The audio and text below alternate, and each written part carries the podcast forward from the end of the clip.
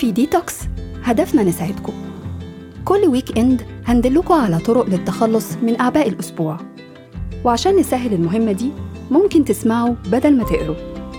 في دردشة بودكاست ديتوكس هتسمعوا لقاءات من تقديم إيمان علي مع ضيوفها. هيجتمعوا في دردشات عن موضوعات نتمنى تساعدكم. أعزائي المستمعين أهلا بيكم. دردشة جديدة. المرة دي من اسكندرية. مع علاء خالد.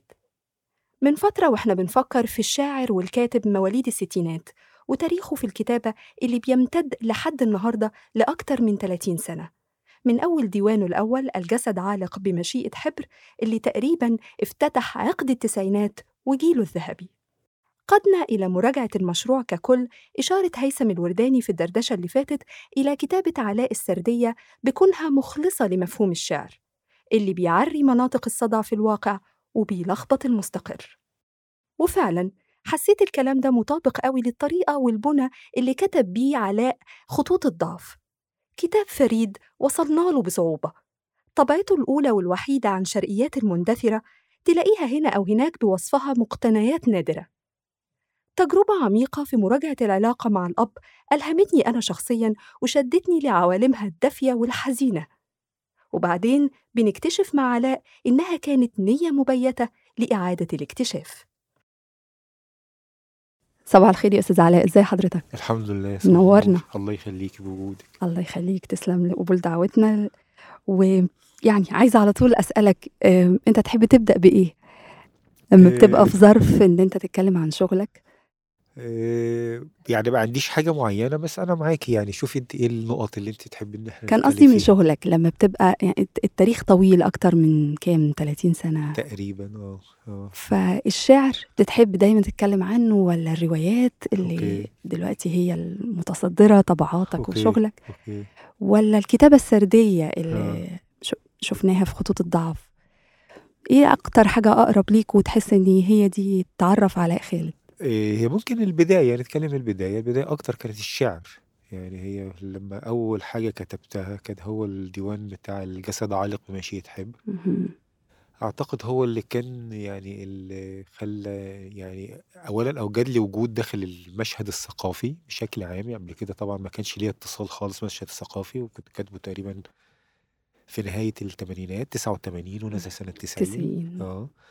وفي نفس الوقت هو اللي حامل الفكرة يعني الحاجات اللي برضو اللي بتيجي بعد كده فكرة السيرة نفسها يعني الديوان نفسه يتحول لحالة قصصية أو لحالة سيرة ذاتية بارتباطها مثلا آه، بال- بالسلطة آه، فكرة الجسد طبعا دي كان من ضمن الحاجات الأساسية اللي الواحد كان بيدافع عن نفسه فيها ساعتها يعني زي أهمية الجسد بالنسبة للإنسان طبعا. البعد المكاني أكتر من البعد التاريخي الزمني لأن برضو الفترة نفسها واللي قبليها كانت محملة دايما بأفكار آه، التاريخ فكرة التاريخ أو ال- الفكرة اليسارية يعني التقدم والتاريخ بيتقدم وبيتطور وكده. فكان دايما مفيش اهتمام باللحظة. ففي زمن مطلق كده كده الناس عايشة جواه سواء في الكتابة أو في في الرواية أو كده.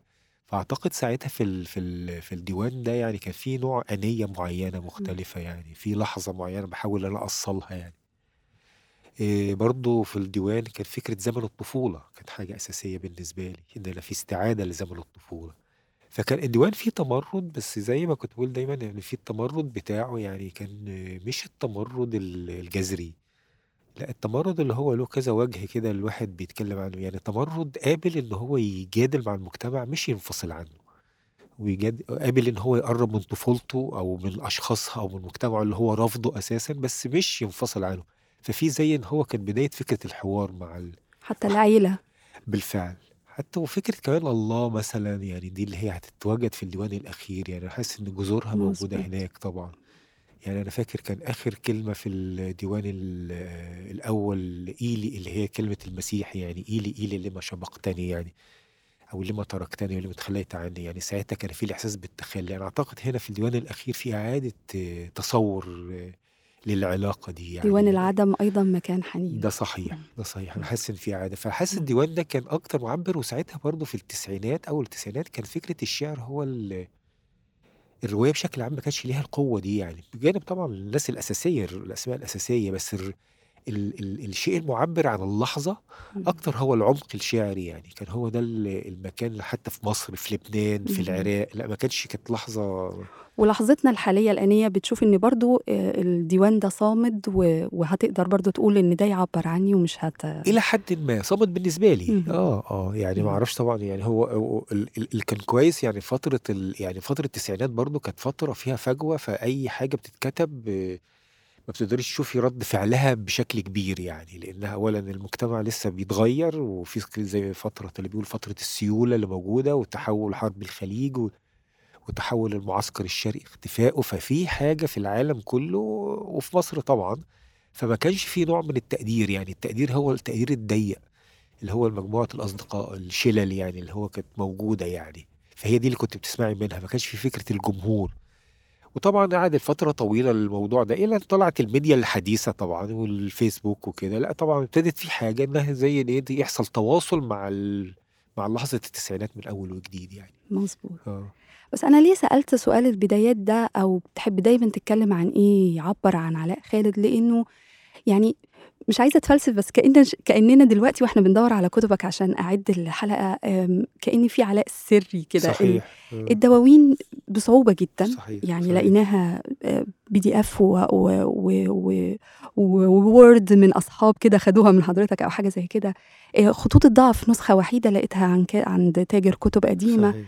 ف ودلوقتي المتصدر رواياتك اللي آه. اللي طالعة اللي بتكتبها جديد واللي موجودة خلاص آه. من من سنوات ورا، سنة السنة اللي فاتت اللي قبليها اللي قبليها، آه، آه. فأنا سؤالي إن أنت واعي بده إن دلوقتي المتصدر علاء خالد الروائي، ده صحيح. ده يرضيك وده واعي أنت بيه وعايز يبقى هو ده التعريف الحالي على الأقل؟ مش راضيني طبعًا، يعني لإن أكيد الفترة الأولانية اللي كنت باتكلم عنها اللي فيها الدواوين هي فيها جزء أساسي في في وجودي يعني يعني والتعبير عني يعني، بس الواحد وصل للحظة مثلًا في نهاية التسعينات وقبل ما تطلع الميديا الحديثة خلاص يعني كنت حاسس إن في إن الواحد عمل اللي عليه و واللي هيحصل هيحصل يعني التاريخ هو نفسه اللي هيبتدي أو أو الحركة ال ال ال ال الكتابة نفسها هي اللي هتخش في صيرورة أكبر بقى وتبتدي تحدد مكانها، فما كان يعني ممكن أقول لِك إن كان في يأس تمامًا إن الحاجات دي هتبان تاني، وإن الاسم هيستعاد تاني بأشكال مختلفة، لإن كنت كنتش متوقع إن أنا أكتب رواية، يعني كل الحاجات دي كانت بعيدة عني تمامًا يعني.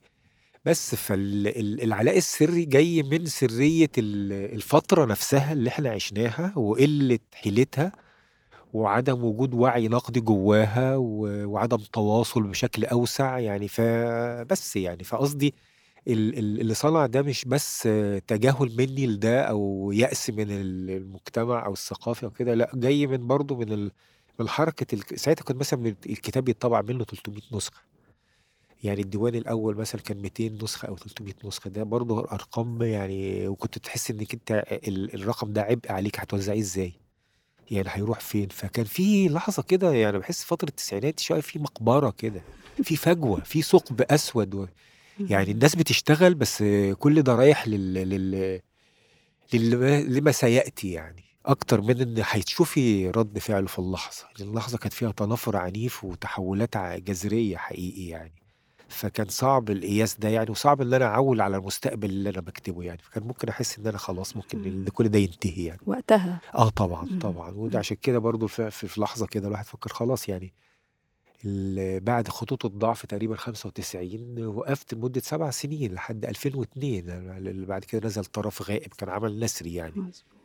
آآ وساعتها بقى حصل بقى الزواج ولازم أدوّر، وكنت ساعتها استقلت من عملي وفي بداية التسعينات متفرغ جدًا للكتابة، فكنت حسيت إن لأ في حاجة ال في فجوة بيني وبين المجتمع وفجوة و الفجوة جاية بمعنى الإحساس إن الواحد حاسس إن خلاص إنه في عُزلة حقيقية، يعني في لازم إعادة كل تصوراته من أول وجديد إن هو يعيد تصورها تاني مع المجتمع اللي حواليه، لإن مش. ممكن يعني في لحظة الكتابة لمّا بتحصل فيها لمّا يكون في المجتمع بيعمل تمثُّل، فأنتِ هتعيشي ككاتبة لحد ما تموتي زي يوسف إدريس وكتير، يعني مش كل كلامهم هو كان حقيقي، كل تصوراتهم مش اللي هي اختبروها، يعني لكن كان في مجتمع قادر إن هو يعمل اللعبة معاكِ، يكمّل اللعبة معاكِ، لكن في اللحظة اللي إحنا عشناها لأ ال تحسّي إن التمثيل وقف، المجتمع عمل فجوة بينه وبين الكتابة، كإنه بيز بيزنق ال المجتمع الثقافي ده في رُكن لوحده يعني، فالفجوة دي حسيتك بالفعل لا بعزلة مش عزلة الإنتاج بقى عزلة ال- المنفي.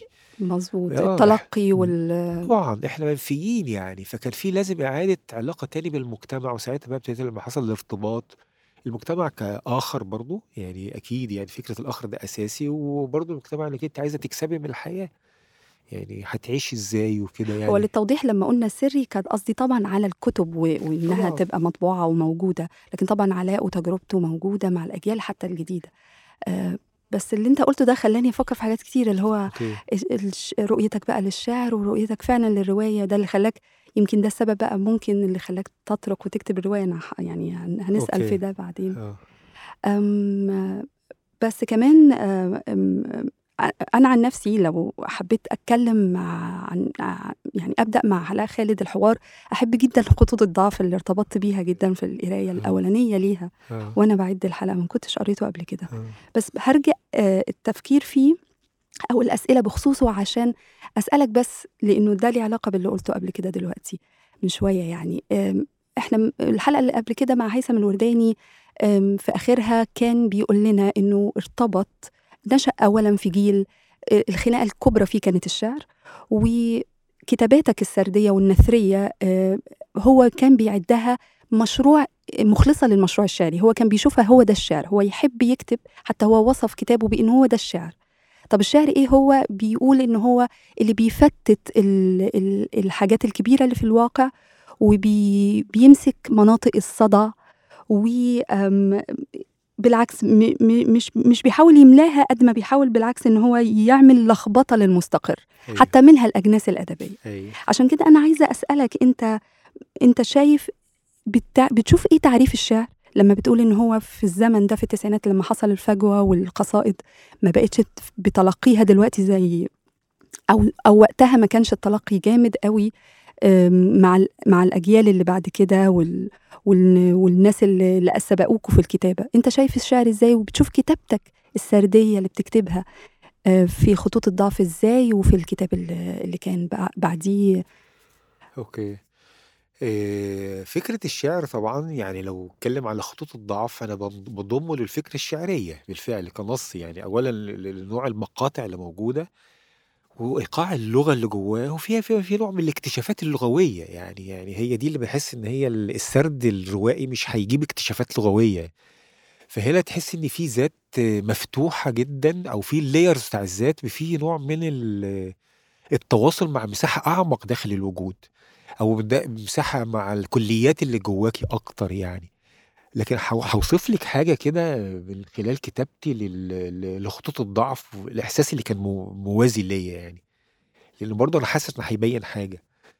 آه، أنا كل ما كنت أخش على النص آه، بوصل لسعادة غير طبيعية يعني. تحس إن في حاجة إن الواحد بيمسك وجوده الداخلي بجد يعني. بعديها على طول أخرج بحس ب- ب- بنوع من الاكتئاب يعني حقيقي صمت كده الفترة لحد ما أرجع للنص تاني. فكنت بسأل نفسي ليه يعني يعني يعني إيه إيه- يعني الف- النص هو فيه زي مش النص اللي تعرفي هو هو الآخر اللي أنت أوجدتيه اللي قادر إنك أنت تتكلمي معاه بوضوح وتوصلي لمناطقك بدون ما اللغة هي اللي كانت بتعمل ال- ال- الدور ده. توصلي لل- لل- للي بيعذبك يعني لأنه برضه كان طالع في لحظة مفصلية كنت يعني. هقول لك بعد سنتين أو سنة من موت الأب. بالفعل دي بس. كانت لحظة مفصلية يعني يعني بالنسبة لي يعني طبعا تصور عن فكرة السلطة وتصور عن فكرة التاريخ كان والموت وال... والموت فكل ده الواحد مستبطنه جواه وكنت عايز أتحرك من خلاله بس حسيت إن هو في الآخر في مواجهة هتحصل هتحصل يعني. فدي فدي النقطة يعني فلأ فكنت حاسس لأ في إن في مساحة يعني كده إن في الآخر داخل قاعد ي- ممكن يبان في اعتراف يعني. اعتراف مش بال مش مش إن في ذنب لازم أقدمه للدكتور النفسي بتاعي لأ في اعتراف إن في آخر لازم تتعامل معاه. والآخر ده مش ممكن يكون الأب ممكن يكون الصديقة ممكن يكون العيلة ممكن يكون المجتمع. يعني كان في إعادة آه، الطبقة وال... بالفعل إعادة بناء بالفعل الطبقة كمان. إعادة بناء علاقات مع كل الحاجات اللي كانت هي مفترض كلية ومستقرة والمفروض إن إحنا نقف ضدها عشان نكون كتاب. يعني. الشعر في بداية التسعينات والجزء اللي جاي من قبل كده يعني إن الشعر إن هو فيه فكرة نقدية. يعني أو في فكرة جذرية يعني شوية يعني يعني يعني أكتر يعني يعني فكرة جذرية ضد كذا وضد كذا ضد التابو بشكل ما. فكان الشعر هو أسبق في في الوصول لل- للنقطة دي والتعبير عنها يعني. فكلنا بنكتب بدون إرادة فأنت حاسة إن أنت ضد حاجة بس مش عارفة مش عارفة الضدية ليه. بس الضدية كلاشيه شوية. مهم. يعني في كلاشيه لفكرة الضديه فكرة الكلية دي اللي انت عايشة جواها يعني فكرة الطبقة اللي انت بتنفري منها وانت جزء بتستس... بتعيشي على قفاها تتمتعي طبعا. بتعيشي على قفاها يعني يعني حصلت الحصانه اللي حصلت لي حصلت من الطبقة اللي أنا الاجتماعية هي اللي حمتني بشكل ما بالرغم إن انت كنت عايزة تتمردي فكان ال- الازدواج كان في الآخر لازم يطلع في لحظة ولازم يحصل نوع من التصفية ليه يعني. فأنا أعتقد في خطوط الضعف كان في نوع من التصفية يعني في في الآخر أنا فاكر كده كأسماء كتيرة وناس كتير كأن بتقدم لهم كده شهادة آه، اعتراف يعني يعني قد كده إنك أنتم مهمين وقد كده إنك أنتوا لكم. حياة أساسية حتى لو ما كنتوش جذريين أو ما كنتوش ناقدين للحياة لأ ففي فكرة في في في اعتراف كده بال بمساحات للوجود الإنساني أوسع من فكرة التمرد نفسها. يعني ومنها بتوافق إن ده فعلا شعر. يعني أنت كنت داخله واعي إن أنت أنا بكتب هنا برضو شعر. لا أنا مش واعي بالمعنى ده. لا لا مش واعي لنكهه الشعر لكن حاسس إن في حاجة كانت الشكل بيتغير جوايا. يعني القصيدة الأولانية الجسد علم خشيه حبر كلها قصيدة واحدة لصفحات طويلة مع الأجزاء. هنا هنا الشكل الشعري بينضج شوية يعني بيعمل وحدات يعني. يعني في دقة أكتر في في خطوط الضعف. هناك في كلية شوية في في الديوان الأول. هنا خطوط الضعف في في دقة أكتر.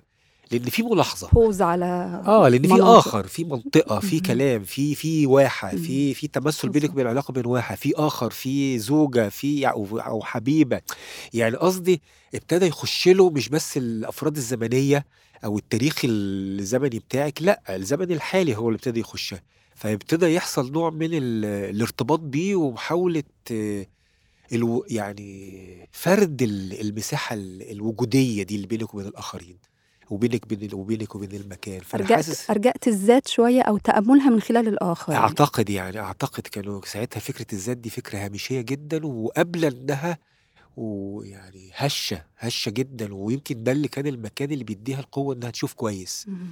إنها ما. كانتش مش خايفة من يعني قادرة عايزة تدوب أكتر يعني عايزة عايزة تعترف يعني عايزة تكون متضمنة داخل سياق أكبر منها لأنها حاسة بضعفها يعني يعني بالفعل كلمة خطوط الضعف جاية من أيوه تمثل لفكرة الواحة يعني دي. ده, ده, ده تعريف جغرافي.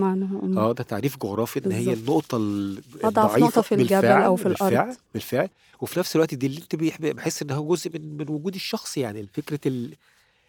إنك أنت وسط تجمع يعني الذات اضعف جدا من فكرة المجتمع يعني الذات يعني لو فكرة إحنا وجا يعني وعينا لها لأ يعني في الإ- فعل الإنسان اتولد وحيد يعني. يعني في لحظة ما آه بيبقى كله حواليه مجتمعات وناس وقادر إن هم يقفوا معاه لكن في نفس الوقت الوحدة دي إزاي يعمل الصلة عشان تبتدي يعترف بالذات دي؟ فلكن في اللحظات التانية اللي ما بتحسيش بالآخر يعني الذات بتبقى الفعل هش قبل إنها تتكسر يعني. أنا من عمق التجربة لما قريتها فعلا وكان عندي آه، قلت لحضرتك وإحنا بنحضر إنه آه، قعدت أسأل إنه إزاي حاول بعد كده علاء خالد يكتب بعد التجربة دي؟ صحيح. حضرتك قلت لي من شوية إنه أنت فعلا توقفتها بالفعل. بس كان هل بس كنت بترجع أو بترجع لده للفترة الزمنية بتاعت التسعينات وال- والزخم وال و- وشوية ممكن كان يجي لك تثبط عزيمتك يعني وتحس إن صحيح. مفيش أمل. صحيح. بس هل ده ليه علاقة بالتجربة فعلا إن ال- إن في خطوط الضعف أنت حطيت كل حاجة وحسيت إنه لا نتوقف شوية؟ ما حسيتش إن ده كان ده استنتاجي صح صحيح شوية ده بقى صحيح كنت حطيت أساسات اللي هيجي لي بعد كده يعني. حسيت ال- الخيوط اللي كان الفعل اللي, اللي حصل زي ما نوع من ال... قبليها نوع من ال- التشرنق ها؟ وهنا ابتدى إن تطلع من الشرنقة دي تطلع خيوط كتيرة عشان تمديها للمستقبل أنا. حاسس إن كده في خطوط كتيرة ابتدت تطلع من فكرة مظبوط. التشرنق أنا حاطة point لوحدها على فكرة المسارات والخطوط دي تمام. موجودة في كل ده صحيح core دايما موجود حتى لما بطلع عدد الثورة في امكنه مسارات الثورة أنت حقيقي. عندك يعني obsessed في فكرة المسار والخطوط جدا هنتكلم عنها بس, بس عايز أقول لك حاجة اتفضل. على فكرة الشكل برضو عشان يعني لما قدمت ال- العمل اللي كان ساعتها الشرقيات لسه موجودة لسه في بداياتها يعني. مظبوط. فكان ال- الأستاذ حسني يعني اللي هو المسؤول آه، قال لي بص ممكن نعملها رواية بس لازم نشتغل عليها تاني. فطبعا أنا اتصدمت لما قال لي الكلمة دي حقيقي. يعني قلت له أنا عمري ما فكرت إنها تكون رواية يعني بس معناه إيه برضه؟ إن هو كان شايف ممكن بعد الرواية جواها وفي نفس الوقت هو شايف قاري الواقع الثقافي انه رايح تجاه فكرة سرد. أكتر يعني.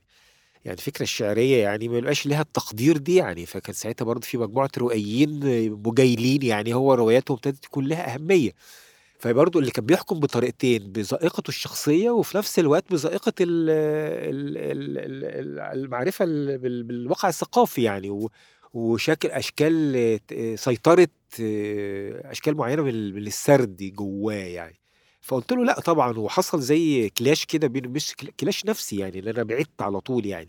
قلت له لا طبعا أنا عمري ما ما أتقبلها بالشكل ده وبتاع وعمري ما أشوفها إنها إنها في مقاطع مقطع أو مرة آه، في يعني زي قصيدة وبعدين ابتديت السرد تاني يتقطع وبعدين صحيح. المقاطع الأدعية اللي صحيح لقيتها. صحيح. يعني أنت كنت عايز تلعب اللعبة دي من بالفعل. بالفعل. أنا حاسس إن الفكرة الشعرية قادره إن ساعتها إنها تستوعب طالما اتفتحت الفكرة الشعرية. الفكرة الشعرية دلوقتي بس لأنها مش قبل كده قايمه على ال- مواجهه تابو يعني أو على فكرة ف- جسدية أو فكرة الاعتراف من الآخر بقدر إن هي في فكرة آه، تشوف للآخرين مهم. يعني تشوف للمجتمع ففي حاجة كده يعني أنا حاسس إن هو ده ده اللي خلى ال- إن في كمان إمكانية لل لمزج أشكال كتيرة جواها يعني بالظبط يعني بالظبط وخصوصا برضو الواحد ساعتها كان بيقرأ كويس يعني أنا شفت مهم. نصوص آه، آه، خارج مصر يعني وكده و- وترجمات وكده كانت برضو فيها يعني برضو م- ملغيش الثقافة إنها بت بتقوي لك الشكل اللي انت مختاراه. يعني بتدي لك آه، ضمان أكتر يعني. يعني جربي أكتر يعني يعني فكان. ساعتها في نصوص كتيره الواحد بيقراها لأ يعني مظبوط. كان فيها الإحساس ويمكن ده للسبب ده يعني أنتوا ما كتبتوش على الغلاف ده كان تقريبا مش تقليد شائع صحيح في التسعينات إنه كان لازم أها. مش عايز ما كانش شائع قوي إن إحنا آه. يطلع كتاب من غير أي تصنيف. صحيح اللي كان كان يمكن سردية ومش سردية. آه لا لا لا لا خالص. يعني كنتش فاهم شوية بس في نفس الوقت حاسس إن قال لي عشان التسويق. بالظبط. فكان ده كلامه كان الاساسي تصنيف المكتبات. وبالفعل. قلت له لأ يعني أنا أتمنى إن هيطلع الكتاب بالشكل ده وكتجربة وكده يعني. هنتكلم عنه بتفصيل عندي شوية أسئلة بخصوصه آه. بس برضو هشدك تاني للتسعينات لأن عندي سؤال دايما. okay. إحنا بس هي كانت صدفة إن okay إحنا نبدأ مع فاطمة قنديل وبعدين okay. قلنا بقى ياسر وإيمان وهيثم فقلنا لأ نمسك كتلة التسعينات دي تمام. وكانت بدايتها مع حضرتك okay. دلوقتي.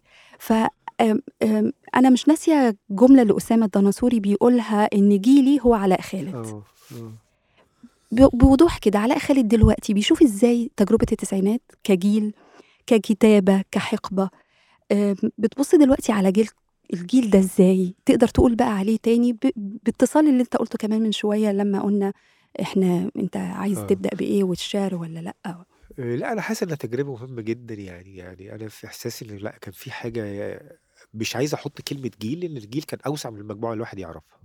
بالفعل اللي كان في ناس كتير. أنا اتعرفت على الناس كلها في 89 90 يعني. فالجيل كان في جيل يعني ساعتها اتعرفت على يماني وياسر وأسامة أسامة أورو كده من الثمانينات كان زميلي في الكلية. بس كان في ناس تانية يعني المشهد كان أوسع من المجموعة لكن عايز أكلمك على المجموعة نفسها. يعني كنت حاسس بالفعل إن كان في حاجة جدية تجاه الشعر. إن هو يعني على اعتبار إن هو حتى لو كان في وهم شوية إن الشعر هو المنقذ يعني. على اعتبار إن تغيير اللغة ممكن يغير المجتمع. يعني أنت برضو أنت دايما فكرة تغيير المجتمع والمأساة اللي إحنا عايشينها عايزة ت- توصلي لها لحلول. فكنت بت... بتوصلي معاك إن ممكن التغيير اللغة وتغيير نمط إيقاعها وتغيير ذائقتها ممكن تكتشف حاجات جديدة إن هي تبقى تشتغل تعمل تحولات داخل المجتمع وت... وتعيد بناء المجتمع مش بس التغيير الثوري يعني أو التغيير ال- الجذري يعني تجاه الناس. بس فدي من ضمن التسعينات كان في مناقشات عميقة جدا ده اللي أقدر أقوله لك يعني. وكان في خناقات عميقة برضه. يعني يعني كانت في اختلافات يعني اللي ساعتها برضو فكرة الحياة اليومية للناس كانت بتختلف يعني. كل واحد في حد قادر يكون غير مسؤول ومش عايز ي... فقاعد على الرصيف في الحياة اليومية يعني وحد تاني عنده شغل وبتاع فلازم يشتغل. فكان في ارتباط في يعني كان اللحظة كاشفة لأنواع كتيرة من الارتباط باللحظة اللي هي اللي اللي جاية بعد كده الناس هتقدر تكافئ إزاي أو تعمل توازن إزاي ما بين فكرة المادة وفكرة الروح يعني. يعني هي على أبسط فكرة يعني. في حاجة فكرة روحية أساسًا أنتِ عايزة كنتِ متمسكي بيها يعني أو فكرة النزاهة ال في الكتابة، فمش عايزة نوع أي كسب من فكرة السُلطة، وفي حد تاني منغرس بحكم حياته وبحكم طبقته الاجتماعية. هك يعني في في تحولات يعني كان اللحظة جامعة أشكال كتيرة، بجانب كان في ث ثقافة الناس ساعتها برضه كانت جاية من الثقافة اللي قبل كده، يعني مش فترة التسعينات فترة ترانزيت يعني. جيل فيه تحوّل شوية، يعني شايف اللي قبليه وشاف اللي بعديه، يعني قصدي كان قادر إن هو مش مش جاي على لحظة عماء زي زي الأجيال اللي جاية بعد كده الفجوة تاريخية وجاي وجاي يفتتحوا المشهد فيحسّوا إن الحاجات دي جاية من كوكب تاني، أو يفرحوا بيها أو لأ يعني يعني قصدي المفاجأة ما كانتش موجودة لإن كان في زي تسليم طبيعي للمعرفة اللي كانت موجودة قبل كده في في جيل السبعينات والتمانينات والستينات. أنا عايزة أفهم فكرة الفجوة، أنا بالنسبة لي ك كواحدة بتقرأ دلوقتي ال ال الإنتاج ده بتعمُّق، إنه يعني التسعينات كان فيها شوية أق مقولات كبيرة ات اتحجّرت يعني اتمسكت فيها، لمّا بنمسك التسعينات بتقال الفردية، لمّا بنسك بنمسك التسعينات قصيدة النسر، أنت شايف كده إنه فضل فضل في معارك كُبرى كده بقى يتقال عليها الجيل ده؟ والجيل أوسع من كده والقضايا بتاعته كانت أوسع من كده، بس ما اتحطّش عليها في الإعلام الثقافي وفي ال وفي المناقشات حتى النميمة، ما اتحطّش عليها spot أو ده صحيح، ما ده. صحيح، ده صحيح، لإنها برضه أي حاجة حتى لو كان في مجتمعات ضيّقة قبل الاستهلاك يعني، فاللي حصل زي اختصار يعني الفكرة اللي كانت المتضمنة في الكتابة مثلًا فكرة الوحدات الصغيرة يعني، شِعر الوحدات الصغيرة يعني قبل كلمة التفاصيل حتى اللي طلعت يعني، فكرة المشهد، يعني قصدي كان في حاجات بيدافع عنها أعتقد ال ال الكتابة بتدافع عنها الكتابة كانت اللي هي تكون الشعر لصيق بالبني آدم يعني، ومن هنا هتأتي الفردية يعني، يعني الفردية هتيجي مش إنها سابق على الكتابة، لأ هي بتنتج من طريقة الكتابة نفسها يعني، يعني ال إن يكون في نوع من ال الجزئيات الصغيرة اللي الواحد قادر يركّز عليها في كتابته يعني، وبعيدًا عن بين قوسين القضايا الكُبرى يعني، ساعتها برضه كان فكرة البنيوية وميشيل. فوكو فكرة الجسد يعني كان في ال الجسد ك كlayers أو كأرشيف تاريخي يعني الفكرة دي كان أعتقد من الحاجات اللي هي مهمة جدًا يعني، يعني ما حصلش وقتها إنه تم التركيز على ده ودلوقتي لغاية دلوقتي في رأيي. آه طبعًا، دلوقتي. بس أعتقد بتصاغ الفكرة بشكل جديد يعني، يعني في. الكتابات التانية بت بت بتصاغ أكتر على على على على على على الوثائق أكتر، لكن. ساعتها كان اللي إحنا بنصيغ ال الفكرة على الجسد نفسه الشخصي،. يعني أنتِ أنتِ الوثيقة، يعني إمم، اللي. شاهد على حياتِك يعني وأنتِ الوثيقة اللي بتقدّميها والlayers بتاعتِك اللي جواكِ والطبقات التاريخية هي اللي أنتِ عمّالة تحفري فيها عشان تكتشفي الأيقونات اللي موجودة أو ال أو الترسبات أو ال أو ال أو السياق اللي هو في الآخر بيسموه النص ده يعني، النص الوجود اتحوّل لنص زي ما اهم. ال الوثيقة نص زي الوجود ما اتحوّل اهم. لنص يعني، فكان في حاجة كده اللي موجودة يعني. عايزة أقول لِك كمّل اتفضل. حاجة لحكاية جملة أسامة اللي أنتِ ابتديتيها طبعًا، اهم. لإن ابتدينا مع بعض يعني كان هنا في التمانينات قاعدين مع بعض بعد الكلية طبعًا كان في نوع من زي بالتبادل، ساعتها ما كنتش أنا باكتب بشكل يعني يعني كان أسامة بالفعل متفوّق يعني بكتاباته العامية و وكان عنده حضور عامية بالفعل قوي وعنده علاقات ثقافية كتيرة يعني أو علاقات بالجيل يعني أكتر منّي طبعًا بكتير لإن أنا كنت برضه بعيد شوية. لكن ساعتها كان فاكر إن كنا دايمًا نقرأ كُتب مع بعض، أسئلة الشعر لكاتب فلسطيني اسمه ناقد اسمه منير العُكش، كان بيعمله على كتاب محم محمود درويش، سليم بركات، الكرمل، أعداد مجلة الكرم، يعني كان في نقاشات كده فالكلمة اللي أعتقد أسامة لفكرة الجيل يعني على ال اللي هي الآخر اللي هو أنتِ عمّالة تناقشي معاه أفكارِك الداخلية يعني، يعني. أنا حاسس هي دي كانت أكتر حاجة يعني اللي إحنا يعني كلمة الجيل جاية من هنا يعني، مش إن هو في استعاضة عن جيل تاني، لكن هنا كان في نوع من إمم. الحميمية شوية في ال في التبادل والقراية وإخلاص القراية يعني، اهم. وإخلاص طرح الأسئلة كمان يعني، اهم. فهي دي اللي على أعتقد إنها كانت فكرة الجيل يا إيمان. حلو أوي. أنا سؤالي الجا ال اللي هاقوله دلوقتي حالًا هو رأسه كده على طول، أنت ليه رُحت للرواية وبتكتب رواية دلوقتي؟ بس جه في بالي حالًا سؤال فانتازي عشان أنت بت بت بتنتج دلوقتي روايات وبتكتبها وتقريبًا بوتيرة يعني منتظ شبه منتظمة. آمم، فجه في بالي إنه لو أنت كتابتك جات في الوقت ده ك يعني أنت كانت هتطلّع هي الرواية دي والّا هي هي تجربة علاء خالد هي ال هي هي اللي طلعت في التسعينات بمشيئة يعني إيه اللي كان ممكن يتغير يفضل من التسعينات إيه اللي كان ممكن تخسره لو ما كنتش طلعت في الزمن. كان لو طلعت كتبت دلوقتي يعني كان دي كبدايه ليا هيكون ليا محذوف كبير يعني. مم. يعني ممكن الشخص هيكون هو هو بس يعني في حاجة هيكون قاعد مفيش مواتية أو مفيش قدرة للتعبير عنها يعني. لأن ساعتها برضو يعني السياق اللي حواليك هو الجزء مساعد يعني طبعا مهما كان. طبعا. يعني وعدم تحوله و... و...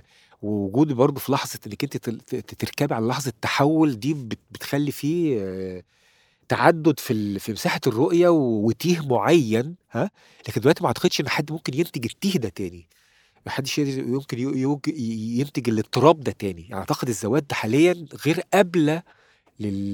للاتحاد للنوع ده من الصراع لأنه أعتقد ممكن يودي لحتة نفسية بقى يعني. يعني حتة يعني بسمع أكتر على- يعني ليه ليه انت- ليه انتشار دلوقتي الدكتور النفسي أكتر لكل الناس برغم يعني ممكن ساعتها كان برضه حد ياخدني يقول لي تعالى اعالجك يا ابني عند الدكتور لكن كانت الكتابه هي اللي ممكن تتعالج من خلالها. دلوقتي لأ تحس في لحظة تخصص وتقسيم وظائف فالنوع ده من ال- المواجهات أو التروما أو الانهيارات أو ال- اللي هي اللي قادر اللي بتعيد فيها صياغة وجودك أنا أعتقد إنها دلوقتي غير قابلة إنها تنتج بال وإنها تطلع منتج بال بال بالشكل ده. مش معناه إن الشكل ده أحسن.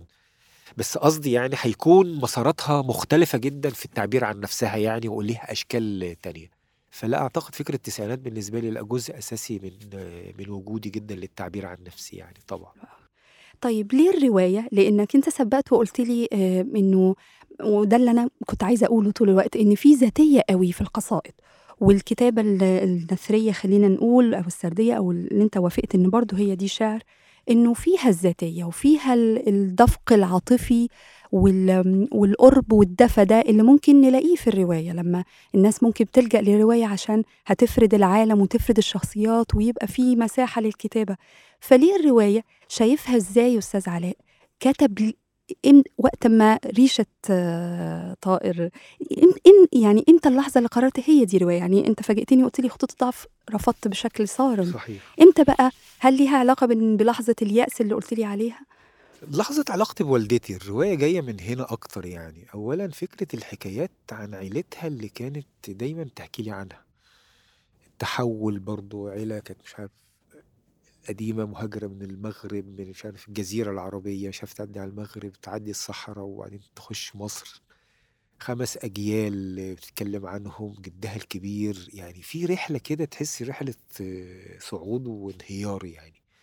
أو صعود وتحول بلاش كلمة انهيار لأن فعلا كان في تحولات كده بالنسبة للعيلة.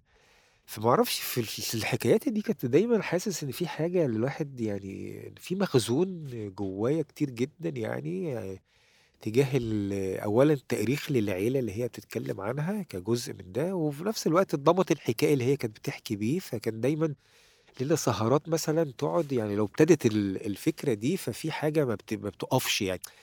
ففي شكل أسلوبي معين كده بحس إن الواحد ابتدى كان أت- أت- أتصور إن أنا كنت بلقطه يعني يعني إزاي إن هي كانت بتتكلم وبتحكي وده اللي جزء اللي أنا بحبه جدا في الكتابة فكرة الحكي يعني. يعني بحس إن ده حاجة ممتعة بالنسبة لي حتى لو كان له طبقات غامضة بس أنا حاسس إن دي حاجة مهمة. بجانب طبعا التحول يعني يعني بعد الكتاب الخطوط الضعف حسيت لأ اللي في خيوط جديدة في إيدي و... والأشخاص قادر إن أنا أبص لهم من أول وجديد أعيد التصور ليهم من أول وجديد يعني. فأنا قعدت تقريبا عشان أكتب الرواية دي 13 سنة بدون بالفعل يعني يعني بعد وفاة والدي من التسعينات 92 أو تقريبا يعني آه, الرواية نزلت آه 2009 بعد كده فكرت كان أسجل مع والدتي وبعدين أعمل بوينت إحنا كنا قاعدين في بيت عيلة يعني فيلا كده كانت آه، لوالد جدها يعني ووالدة والد والدتي وبعدين توفى فثلاث أدوار فالأخوات أخدوا كل واحد دور فكان في زي بيت أنثوي يعني يعني. الخالات هم الأساسيين يعني ودي جزء والأنثوية ده موجود خط بالفعل رئيسي بالفعل في الكتابة لأن عنه هو ده اللي بحس إن العيلة جاية من هنا يعني. العيلة أنا ما شفتش رجالة في العيلة. بمعنى ال- العيلة أكتر العمود القوي جدا جواها لأن جدي مات صغير وجدتي هي اللي شالت وفي نفس الوقت الأدوار اللي كانت بتعملها أمي وخالاتي وعلاقتهم ببعض لأ كان حاسس إن في كُتلة كده، في كُتلة هي دي وخصوصًا برضه من ناحية الأب ما كانش ليّا أعمام، فكانت علاقتي بعيلة الأب بسيطة، العلاقة أساسًا مركّزة عيلة الأم اللي هي بتتمثّل في في السيدات العيلة وكده، فكان في حكايات من هنا فكان وفي لحظات التحوّل كمان في الشارع كمان برضه لقطة فترة التمانينات والتسعينات. يعني كان البيت ده الفيلا دي الهادية الجميلة، تطلع عمارات حواليكِ، تيجي ناس تانية، الزبالة، الشارع يتدوِّش، يعني في تحوّلات يعني الواحد ابتدى يحس إن هو كمان في في لحظة خلاص ما بترجعش يعني، يعني أنتِ بتودّعي لحظة وبتودّعي زمن و فكان في أهمية للتدوين ده، فكنت باعمله زي نقط كده، زي فلان الفلاني، عيلة فلان الفلاني في الشارع، مش عارف عيلة كذا، عيلة كذا، ال الوساوس مثلًا، يعني مثلًا ال الوساوس العيلة يعني، العيلة اللي هي ال اللي بطبقة متوسطة أو أعلى شوية وابتدت إزاي بعد فقد حاجات فبتبتدي تعمل تخاف على الفلوس، تخاف على ده، في ال في ال الشكوك والمخاوف ابتدت تعمل وساوس في مكان تاني، إنِّك أنتِ عايزة تحافظي على مكانِك، فقصدي حتى يعني ال الحاجات اللي كنت باسجّلها مش بس الحكايات الأشخاص، لأ الحكايات الباطنية للوجود ال اللي كنا بنعيشها يعني، فكانت والدتي مثلًا الله يرحمها مثلًا بعد ما تتوضّى آآ، لو حست مثلًا في حاجة حصلت ممكن تعيد الوضوء كذا مرّة، يعني أنا ما كنتش حاسس إن دي فكرة بس علاقة ت تقرُّب من ربنا، لأ في وساوس تانية هي اللي بتشتغل داخل الذات يعني بتخل بتشكّكها في موقفها يعني، بتشكّكها في جدارتها بإنها إنها بدون ذنب يعني، في حد بيحملِك ذنب باستمرار، فدي دي المساحات ال اللي أنا اشت بس طبعًا لمّا جمّعت المادة كانت كتيرة جدًا وما كنتش عارف إن أنا أعمل بيها إيه، يعني وكنت مكسوف شوية إن في وجود والدتي إن المادة دي. تتنشر، بس خطوط الضعف اتنشر في وجودها وكانت إمم. دايمًا كنت أرجع بالليل ألاقيها عمّالة تقرا، تقول لي: "كل ده يا علاء؟" آه والله، "كل ده يا علاء، كل ده؟" أقول لها: أيوه. "طيب." بس كانت بس أحس إن في حتّة كده كانت فرحانة بيها، لإنها هي برضه مش. مش فكرة ال يعني حاسة إنها هي مثال يعني يعني يعني قصدي مش السرية بتاعتها إنها يعني حد هيخاف على سريته، لأ يعني باحس إن عندها كان مكان قابل إنها حد يكون له صوت خارجي، بس إمم. للأسف أنا جيت الصوت ده بس هي ما قدرتش تعمله، يعني يعني قصدي يعني ممكن هي تكتب مثلًا. بالفعل، لإنها كانت بتقرأ كتير، يعني مش لازم بتقرأ الحاجات اللي كتبتها، بس هي طالعة أساسًا فكرة القراية، يعني قرايتها بالفرنساوي وكانت المدرسة اللي اتعلمت فيها، لأ ففي حد بالفعل قاري كويس، فيعني مش لازم مثقف، بس عنده ذائقة كده وعنده دراما وعنده إحساس بالحياة وفكرة التحولات و وكده والمأساة الشخصية للحياة فحبِّت يعني يعني جدًا، أنا باقول لِك كل شوية كانت بتقراها يعني برغم التركيب اللغة هنا كان. كان في حس كده حد كان عميق جدًا جواها يعني، بس ف فبعد كده فبعد كده حسيت لأ في حاجة يعني كنت مكسوف إن أنا الرواية تنزل وهي موجودة يعني، لإن كان بس هي نوع هنا آآ مثلًا وقفت عند حتّة قالت لأ، آه طبعًا، ما؟ قالتش لأ إمم. يعني، مش قالتش لأ، لإن الكتاب كان مطبوع already يعني يعني قريته بعد آه، ما ما ما ما آه ما طبعًا، عرّضتهاش للتجربة آه، تقراها آه، قبل آه، ال آه، آه طبعًا، يعني الكتاب كان مطبوع already بس حاسس إن أنا تفاعلها كان أنا باحس كان في مكان إعجاب داخلي باللي أنا عامله يعني، أو إمم. إن يكون في شكل ده التعبير يعني، اتحولت لحكاية، إمم. خلي بالِك يعني ما برضه فكرة إن أنا بابُص لها من مكان تاني، إن الحكي. عيلة اتحولت لحكاية و مضبوط. ها، وده اللي نقلته في في ريش الطائر وحسيت إن الرواية ده القالب المناسب ليها. أعتقد كده اهم. طبعًا مع في تغييرات. طبعًا لفكرة العيلة، في أشخاص أضافوا زيادة، في. حاجات يعني بس البُنى الأساسي هي التحولات لل كذا إمم. جيل للجيل عائلي، إن هو. ده ال إزاي تحولاتهم مضبوط. ومصائرهم. ده هينقلني للنقطة اللي كنا اتكلمنا برضه فيها سريعًا وأشرت ليها فكرة المسارات، آآ لإن أنا في متاهة إسكندرية وأنا باقراها برضه آخر حاجة، إنه آخر رواية، إنه آمم ده فيها فكرة لقيت التجربة أنت كاتب عنها هنا مهما. كانت أو يعني واقعية، حكاية العميان أو الاقتراب منهم والاشتغال معاهم، ففي في طول الوقت يعني جانبين، في فكرة المسار والخطوط وكأنه وأنت بالحرف في كاتب كده في ديوان من ديوان أو أو في خطوط الضعف الدوامات المتنامية للذكريات، صحيح. الجملة دي عندك، أيوه. وفي يعني الخفق المستمر للوجود، آه. طول الوقت في في الصورة اللي بتكررها دايمًا في الشعر وفي النثر أو السردية الكتب السردية في الج- الجمل اللي بيكتر ذكرياته. صحيح. وكأن علاء خالد أنا في تصبحين على خير هتكلم عن موت الأم الأم أنا م- هي موجودة تاني في في حتة تانية صحيح. موت الأم. صحيح. الأب أنا اتكلمت هنا عن موته موجود هيطلع تاني مش بالطريقة ال- التقليدية اللي بنقول ال- الشاعر أو الكاتب له أفكار وبيفضل طول الوقت بيتمحور حواليها. لا أنت ممكن تعيد التجربة التاني تكتبها من أول وجديد. صحيح. هاينريش بول شفناها في قصيدة كم بيت ورجعنا لقينا لها رواية لوحدها أو صحيح. كتاب لوحده. صحيح. هنا علاء برضو متصل بسؤال ليه الرواية؟ بتبقى عايز تقول إيه بتبقى التجربة ما, شا... ما أش... يعني لم تشبعك في الكتابة الأولى بتبقى عايز تحفر فيها تاني ولا هي فكرة المسارات زي ما بنقول إن الحياة لا تنقطع هي مش نقطة يعني أنت كان ممكن هنا تقول نق... نقاط الضعف لأ هي مش نقطة محددة أيوة أيوة. صحيح. هي خيط ممكن يكون له بداية بس تف- ده رأيي في صحيح. يعني ده اللي أنا شفته إن في مسار طول الوقت وفي في رأيي كمان لأنها جاية من جغرافية الواحة إن من الخط الضعف ده بت- بتتفجر قوة آه. ممكن الناس تبقى مش دريانين بيها. انت أيوة. كاتب بتقول ان إحنا العين دي ممكن تبقى متغطية تحت الأرض ومش شايفينها وفجأة بتتفجر من تحت صحيح. رجلينا مش فهل من خط الضعف ده في قوة؟ هل ده اللي اللي, خل... اللي يخليك تكتب تاني هاينش بول في كتاب, في كتاب لوحده صحيح. وتبقى رواية؟ صحيح. يعني إيه؟ إيه اللي صحيح. يخليني أقراها تاني أنا التجربة؟ أعتقد آه، يعني هتكلم على كذا نقطة اللي أنت اتكلمتي عنهم. يعني أولهم يعني أنا بحس إن فكرة ال- مهما كانت تجارب الوجود فهي محدودة لحد التجارب المؤثرة. فلازم تش... يعني فكأن في نص موجود وكل شوية له وجه جديد بيظهر فيه زي ما بنتكلم على فكرة العميان موجودة هنا وبعدين في إعادة صياغة ليها في ال...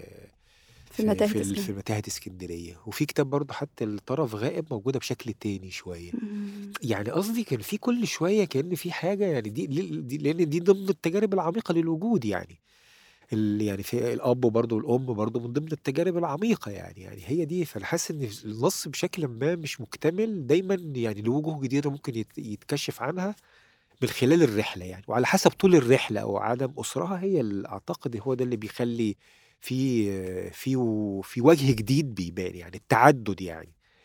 الجزء التاني المشي يعني أنا بالنسبة لي لما حصل تحولات بالنسبة لي يعني كانت المشي هو الأساس المنقذ يعني يعني المشي هو مرتبط برضه باقترار يعني المشي. مرتبط ب ب ب ب زي بتحركي وجودك يعني عشان ال- اللي جوه الكتلة ال- اللي كانت تقيلة عليك يعني إنها تتفك يعني. فالمشي فيه علاقة بالاقترار وفيه علاقة بإنك انت بتعيدي تصورات الماضي فيه علاقة بالاكتشاف كمان يعني. المشي كمان لأنه بدون تفلسف لأنه له علاقة بالمستقبل يعني. في حاجة لقدام فدايما المشي حامل مفاجأة. احتمالات. بالفعل. يعني المشي حامل مفاجأة فحاسس المشي اللي دخل في حياتي ده وابتديته مثلا في التسعينات بالظبط آه. يعني يعني أنا كنت أروح ال- رحت سيوة يعني كنت بمشي مسافات. يعني كانت حاجات غريبة جدا يعني يعني أنا رجعت طبعا كنت يعني الناس اتخضت لما شافت شكلي بعد ما رجعت لأن زي مثلا خسيت مثلا 15 20 كيلو يعني. يعني قصدي يعني وكنت برضو متعمد في ده إن في حاجة في كتلة الجسم لازم تتغير ففي كأنك بتعوضي بتفقدي حاجة عشان في مم. حاجة تتبنى بدون ال- بدون الترهلات ال- الطبقية اللي كانت موجودة قبل كده اللي هي الترهلات الطبقية اللي هي كنت دايما بعتقدها مم. الأمان كنت عايزة جسمك الأمان مش عايزة جسمك يعرق يعني عايزة ت-. يعني يعني عارفة فكرة المجهود برضو ما كانتش فكرة أساسية. العدم والفناء والوجود دي من زمان برضو أفكار. بالفعل ومنها بالفعل. برضو الجسد وال... ده حقيقي. ففي فكرة الصحة. حاجة تانية كده الواحد كان عايز يعمل فيها المشي أنا حاسس إن هي كان من ضمن الحاجات اللي. اللي خلقت كلمة المسار.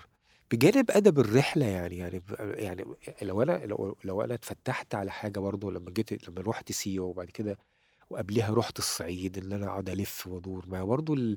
كنت مم. حاسس إن في الرحلة في تغيير المشهد يعني وتغيير المشهد معناها إن بدايتي مش هتكون زي النهاية ففي حاجة زي ال ال ال ال ال ال الرحلة المسار بيغير القدر يعني. يعني في تغيير لفكرة القدر اللي دايما في زي ما كنت بقول قبل كده إن في مفاجأة موجودة يعني فكان اللي ساعتها برضو الأفكار اللي كانت مسيطرة عليا أنا مش قادر أغير ال- اللي حواليا لكن قادر أغير إزاي أتلقى الحاجات اللي حواليا. فكان في استنفاد شوية للحاجات اللي حواليا اللي هي ومن ضمنها الرحلة. يعني. قصدي ما دي إمكانية كانت موجودة قبل كده للناس يا إما رحالة يا إما ناس أغنياء. لكن هي في لحظة معينة بقت متاحة لل- اللي زينا يعني. يعني مش مم. الأوروبيين المصريين بقت متاحة اللي زينا يعني. ودي حاجة كانت مغفلة قبل كده. يعني أدب الرحلة في مصر كان قليل جدا يعني. مثلا لما مظبوط. فتح ال- مظبوط اسمه اللي كان بيطلع رحلة النيل ده حاجة مش فاكر اسمه إيه اللي كان طالع بع- ب- بمركب هناك في النيل مع الصعايدة وكده. يعني مش عارف الفتاح الجمل اللي يعمل محب في السيو يعني كانت الحاجات ك... طبعا صبري موسى في فساد فساد الأمكنة. لا في مشهد عمال يتغير وفي مجتمعات جديدة بت- بتضاف للمشهد يعني ودلوقتي بقى أصبحت متاحة لطبقة اجتماعية ما كانش ما كانش مسموح لها قبل كده ت... مم. يكون عندها طرف في الرحلة ده. بس أنا سؤالي إن ده استوعبوا قوي خطوط الضعف بشكله ده. آه. ليه تصنيف الرواية برضو تاني؟ ليه يا أستاذ علاء؟ آه. عشان أنا مثلا ما قرأت متاهة اسكندرية مثلا آخر مرة. في لسه ال- الدفق الع- ال- القريب ده قوي آه. والحميمي آه. والدافي. آه. أنت ونفس طريقة الكتابة وال- والكتابة المتمكنة وحلو.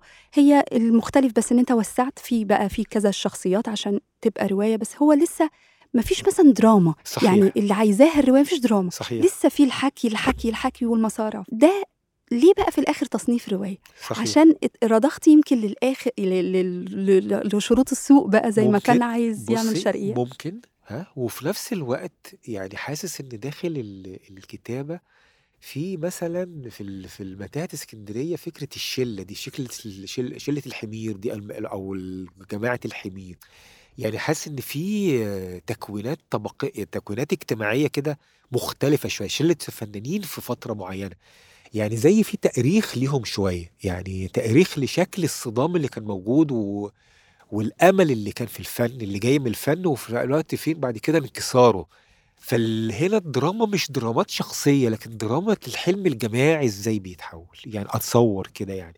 يعني داخل الرواية كده في تجمعات تجمعات ال ال ال- المكفوفين وتجمع ال ال كده والتجمع العائلي يعني يعني العيلة هنا يمكن أول مرة بحس بحط بحط عيلة مختلفة يعني بحط نفسي مظبوط. في تمثل جديد يعني وهل التمثل ده قادر إن هو يعيش؟ ولا لأ فيعني قصدي في حتة بعدت فيها عن ال- أكون ملاصق لذاتي زي هنا. فالذات هنا بيني والمسافة الذات في مسافة لل, أو لل... الآخر تعدد بالفعل. وفي في في في, في تأويل. يعني عمال يعني أكيد أنا في كل الحاجات دي موجود بس في نفس الوقت في أدوار جديدة الذات بتاخدها إنها بت- بتشوف فيها الآخر وشوف فيها ال- نهاية فكرة الحلم دي. يعني. بس أنت قلت الت- التاريخ برضو طبعا. الرواية ت- بتشوف طبعا. إن إنها تاريخ أو طبعا. تكتب تاريخ. لأن حاسس إن دي فترة برضو دي الجزء ده دي اسكندريتي اللي أنا فاهمها. يعني القهاوي دي والبتاع دي يعني إذا كان في إسكندرية تانية اللي هي مرتبطة بشكل كوزموبوليتان أو ش- إسكندرية ال ال- الكتاب كلهم إدوار الخراط اللي هي مثلا إسكندرية غيط العنب وال مم. و- وكده يا بنات إسكندرية وكده لأ يعني هنا أعتقد يعني الواحد دايما بي طالما اللي دخل فكر إسكندرية فبيتحط طبعا دايما في في في مساحة تانية إنه عايز يحط إسكندريته الشخصية يعني فأنا مم. حاسس إن هنا كان في إسكندرية الشخصية القهاوي بتاعتي ال- الأماكن الأفكار الموجودة التجمعات اللي كانت موجودة. فدي اللي يعني كنت وحريص جدا مثلا الحاجات اللي هي يعني بتحييها ال- ال- اللي هي ال- يعني يعني إدخال حاجة غير قابلة لل- للتاريخ إنها تكون داخل التاريخ. ويعني مش عايز أقول الهامشي بس كلها أماكن ما كانش بيدار فيها الأفكار الكبيرة. ولا ولا تأولت في في في روايات. يعني يعني مش مكان تأويل يعني ها. لكن كان فيها يعني الوجود الشخصي ليا هو اللي اداها يعني حملتها إنها تكون مكان ترميز يعني إنها مكان رمز يعني. فيمكن ده المجهود شوية اللي الواحد اشتغل فيه في في الرواية. بالنسبة لي دي رؤية آه، عكس ما كنت أتصور طول الوقت إن الشعر هو اللي بيرمز okay. الحاجة ويخليها okay. يعني م- م- مجردة. آه آه، لكن أنت بتقول العكس دلوقتي إن صحيح. الرواية هي اللي خلتك تعمل تأويل هي اللي تعمل التأويل. ده صحيح. خصوصا في فكرة العلاقة بالفكرة اسكندريه لأن الفكرة كانت موجودة مثلا في وجوه اسكندريه وكده وعمال يعني كني بشتغل عليها يعني إن أنا أحط في المدينة زي رموز ليها برضو. كان في مم. في الرواية في في وجوه اسكندريه في شبه لكده بس يعني أيوه. بحاول إن أنا أوصل يعني يعني إزاي الشخص العادي ده اللي أنا شايفه الروح المجنونة دي ولا عايدة اللي بتبيع الورد ولا بتاع هو رمز المدينة هم رمز المدينة بالنسبة لي بس إزاي إنه يكون لو داخل الكتابة هو بالفعل يتحولوا الرمز يعني. ففي حاجة ابتدت الواحد يشوف كده بساحة أبعد جواهم عشان يتحولوا للرمزية دي. فأنا حاسس إن الأشخاص دول إلى حد كبير أو الفكرة دي ابتديت أنقلها للرواية. للرواية. البحث عن ما وراء شلة الحمير دي إن هم اللي يحبوا مم. الفن يعني. ها شلة العميان إيه اللي ورا شلة المكفوفين دول يعني قصدي في بحث ما ورائي كده أعتقد هو ده اللي كان اللي بيفسر علاقتهم بالمدينة يعني. أو إن هم يكونوا ممثلين للمدينة مش بس الممثل المدينة اللي هو المنفي. أو اللي هو الأجنبي أو هو ال- القبطي زي ما كان إدوارد خراط في في أيوة. في في, في اسكندرية يعني بنات اسكندرية طبعا والرواية الثانية يعني كلها حاسس كده ولا ميرامار برضه. للمدينة المتعددة طبعا كمان طبعا. ولا ميرامار برضو اللي هي المكان السياسي اللي هنا. لا هنا في حتة تانية كده يعني أنا حسيت إن هنا في اسكندرية ابتدت هي تتحول في رأيي يعني لمركز الحدث مش إن في مركز تاني وهي هامش. حلو. آه يعني يعني آه يعني هي المركز الحدث مش إنها المكان اللي بيهربوا منه من القاهرة مثلا أو المكان ال... ال... مش مكان الاصطياف هي المكان الاجتماعي اللي بتتحرك فيه الأقدار يعني وتتقابل بدون ما يكون في مكان تاني ضاغط عليها يعني. وهي المدينة بس اللي كانت شاغلة ولا برضو الجامعات دي برضو تفتيت ل... أو رمزية للعائلة برضو اللي طبعا بتفكر فيها؟ طبعا طبعا. يعني متهيألي أنا لازم طبعا. كل شوية علاء خالد يبقى ليه حاجة بالفعل. بينتمي ليها بيتكلم عنها. حقيقي يعني مجموعة طبعا العميان طبعا مجموعة يعني. طبعا. سيوة حتى سيوة هنا أنت بتتكلم عنها كأنها فعلا عيلة. إحنا طبعا. عشنا مع عم محمد عم مش عارفة رجب ده صحيح. ده صحيح يعني هي الفكرة يعني واضح إن ده الشكل اللي الواحد آه، زي ما كنت في البداية خالص بقول لك إن ممكن تكون الجذرية بتاعت الواحد فيها تعدد أوجه يعني يعني إن هي مش جا مش جازمة مش مل يعني قلتها في مكان تاني مرة إنها مش ملحدة يعني مش ملحدة بمعنى رافضة لكنها قابلة إنها تحصل آه، تقبل لل- لل- للآخر والآخرين صحيح فواضح إن الحس الجمعي ده ده أنا جزء منه. فعمال يعني مش أنا وضدك يعني إحنا عمال نن- ننسج الخيوط اللي بيني وبين الآخرين يعني يعني أكتر من قبل كده ممكن في لحظة معينة بحاول أطفي كل الأنوار وأخلي إضاءة واحدة يعني عشان أنا ضدك يعني مش ضدك يعني عشان أطلع اللي, اللي بيني وبينك يعني لكن في لحظة بولع الأنوار التانية يعني بتشوف التعدد اللي في المشهد اللي موجود. فأنا حاسس في الديوان الأول كان في تعتيم للضوء وإضاءة وحيدة بشتغل بيها يعني عشان أشوف. عشان أشوف عشان أقدر أشوف عشان ساعتها برضو مش قادر أشوف التعدد ده. لكن بعد كده أنا حاسس إن في أكثر من إضاءة إن أنا بقدر أشوف فالحس الكلي أو الحس الجمعي أو الذاكرة الجمعية ابتدت إنها يكون ليها نشاط يعني. وأعتقد إن الواحد مرتبط جدا بفكرة الذاكرة الجماعيه حلو قوي طيب الرجوع لخطوط الضعف اللي أنا متيمة بيه فعلا جدا قبل ما كنت هقول لك سؤالي اللي اوريدي محضراه برضه سؤال جه في بالي دلوقتي حالا أنت كنت تتمنى بمناسبة لما الأم قريته وحباه كنت تتمنى إن الأب يقرأ التجربة ولا هو لولا الموت الأب ما كانش طلع آه خطوط طبعا. الضعف؟ أنا مم. أعتقد هي دي لولا ال- الموت هو اللي كان عامل الدافع ده. أحيانا الموت بيعمل إزاحة يا أيوه وأنت كاتب كده دي حاجة طبعا مكتوبة. طبعا الموت بيعمل إزاحة. موت إزاحة والموت آه الموت زي ما هو يعني بين قوسين خراب فيه مكافأة. حقيقي لا بأمانة يعني يعني في حاجات تتأمل طبعا حاجات كانت كانت بالنسبة لك مش مفهومة طبعا قبل طبعا. الموت. وفي نفس الوقت بتخفي كتلة الآخرين بتتحول لكتلة تانية. وفي نفس الوقت بتخليك عشان تنقذي نفسك من من الذنب يعني إنك أنت تعيدي تصور الآخرين في المكان الرمزي ده. ففي مجهود بيتبذل يعني. يعني أنا فاكر برضو فكرة المسار بعد وفاة والدي يعني ابتديت كأني بمشي بالمسارات اللي هو كان بيمشيها مثلا في كلية كان في كلية الآداب وأروح البيت العيلة بتاعته مش عارف في شارع في في بحر اسمه شارع الحجاري واطلع لحد الدور اللي هو كان ساكن فيه ومش ناقص بس إن أنا أخبط. يعني كأن في تقفي الخطى ده في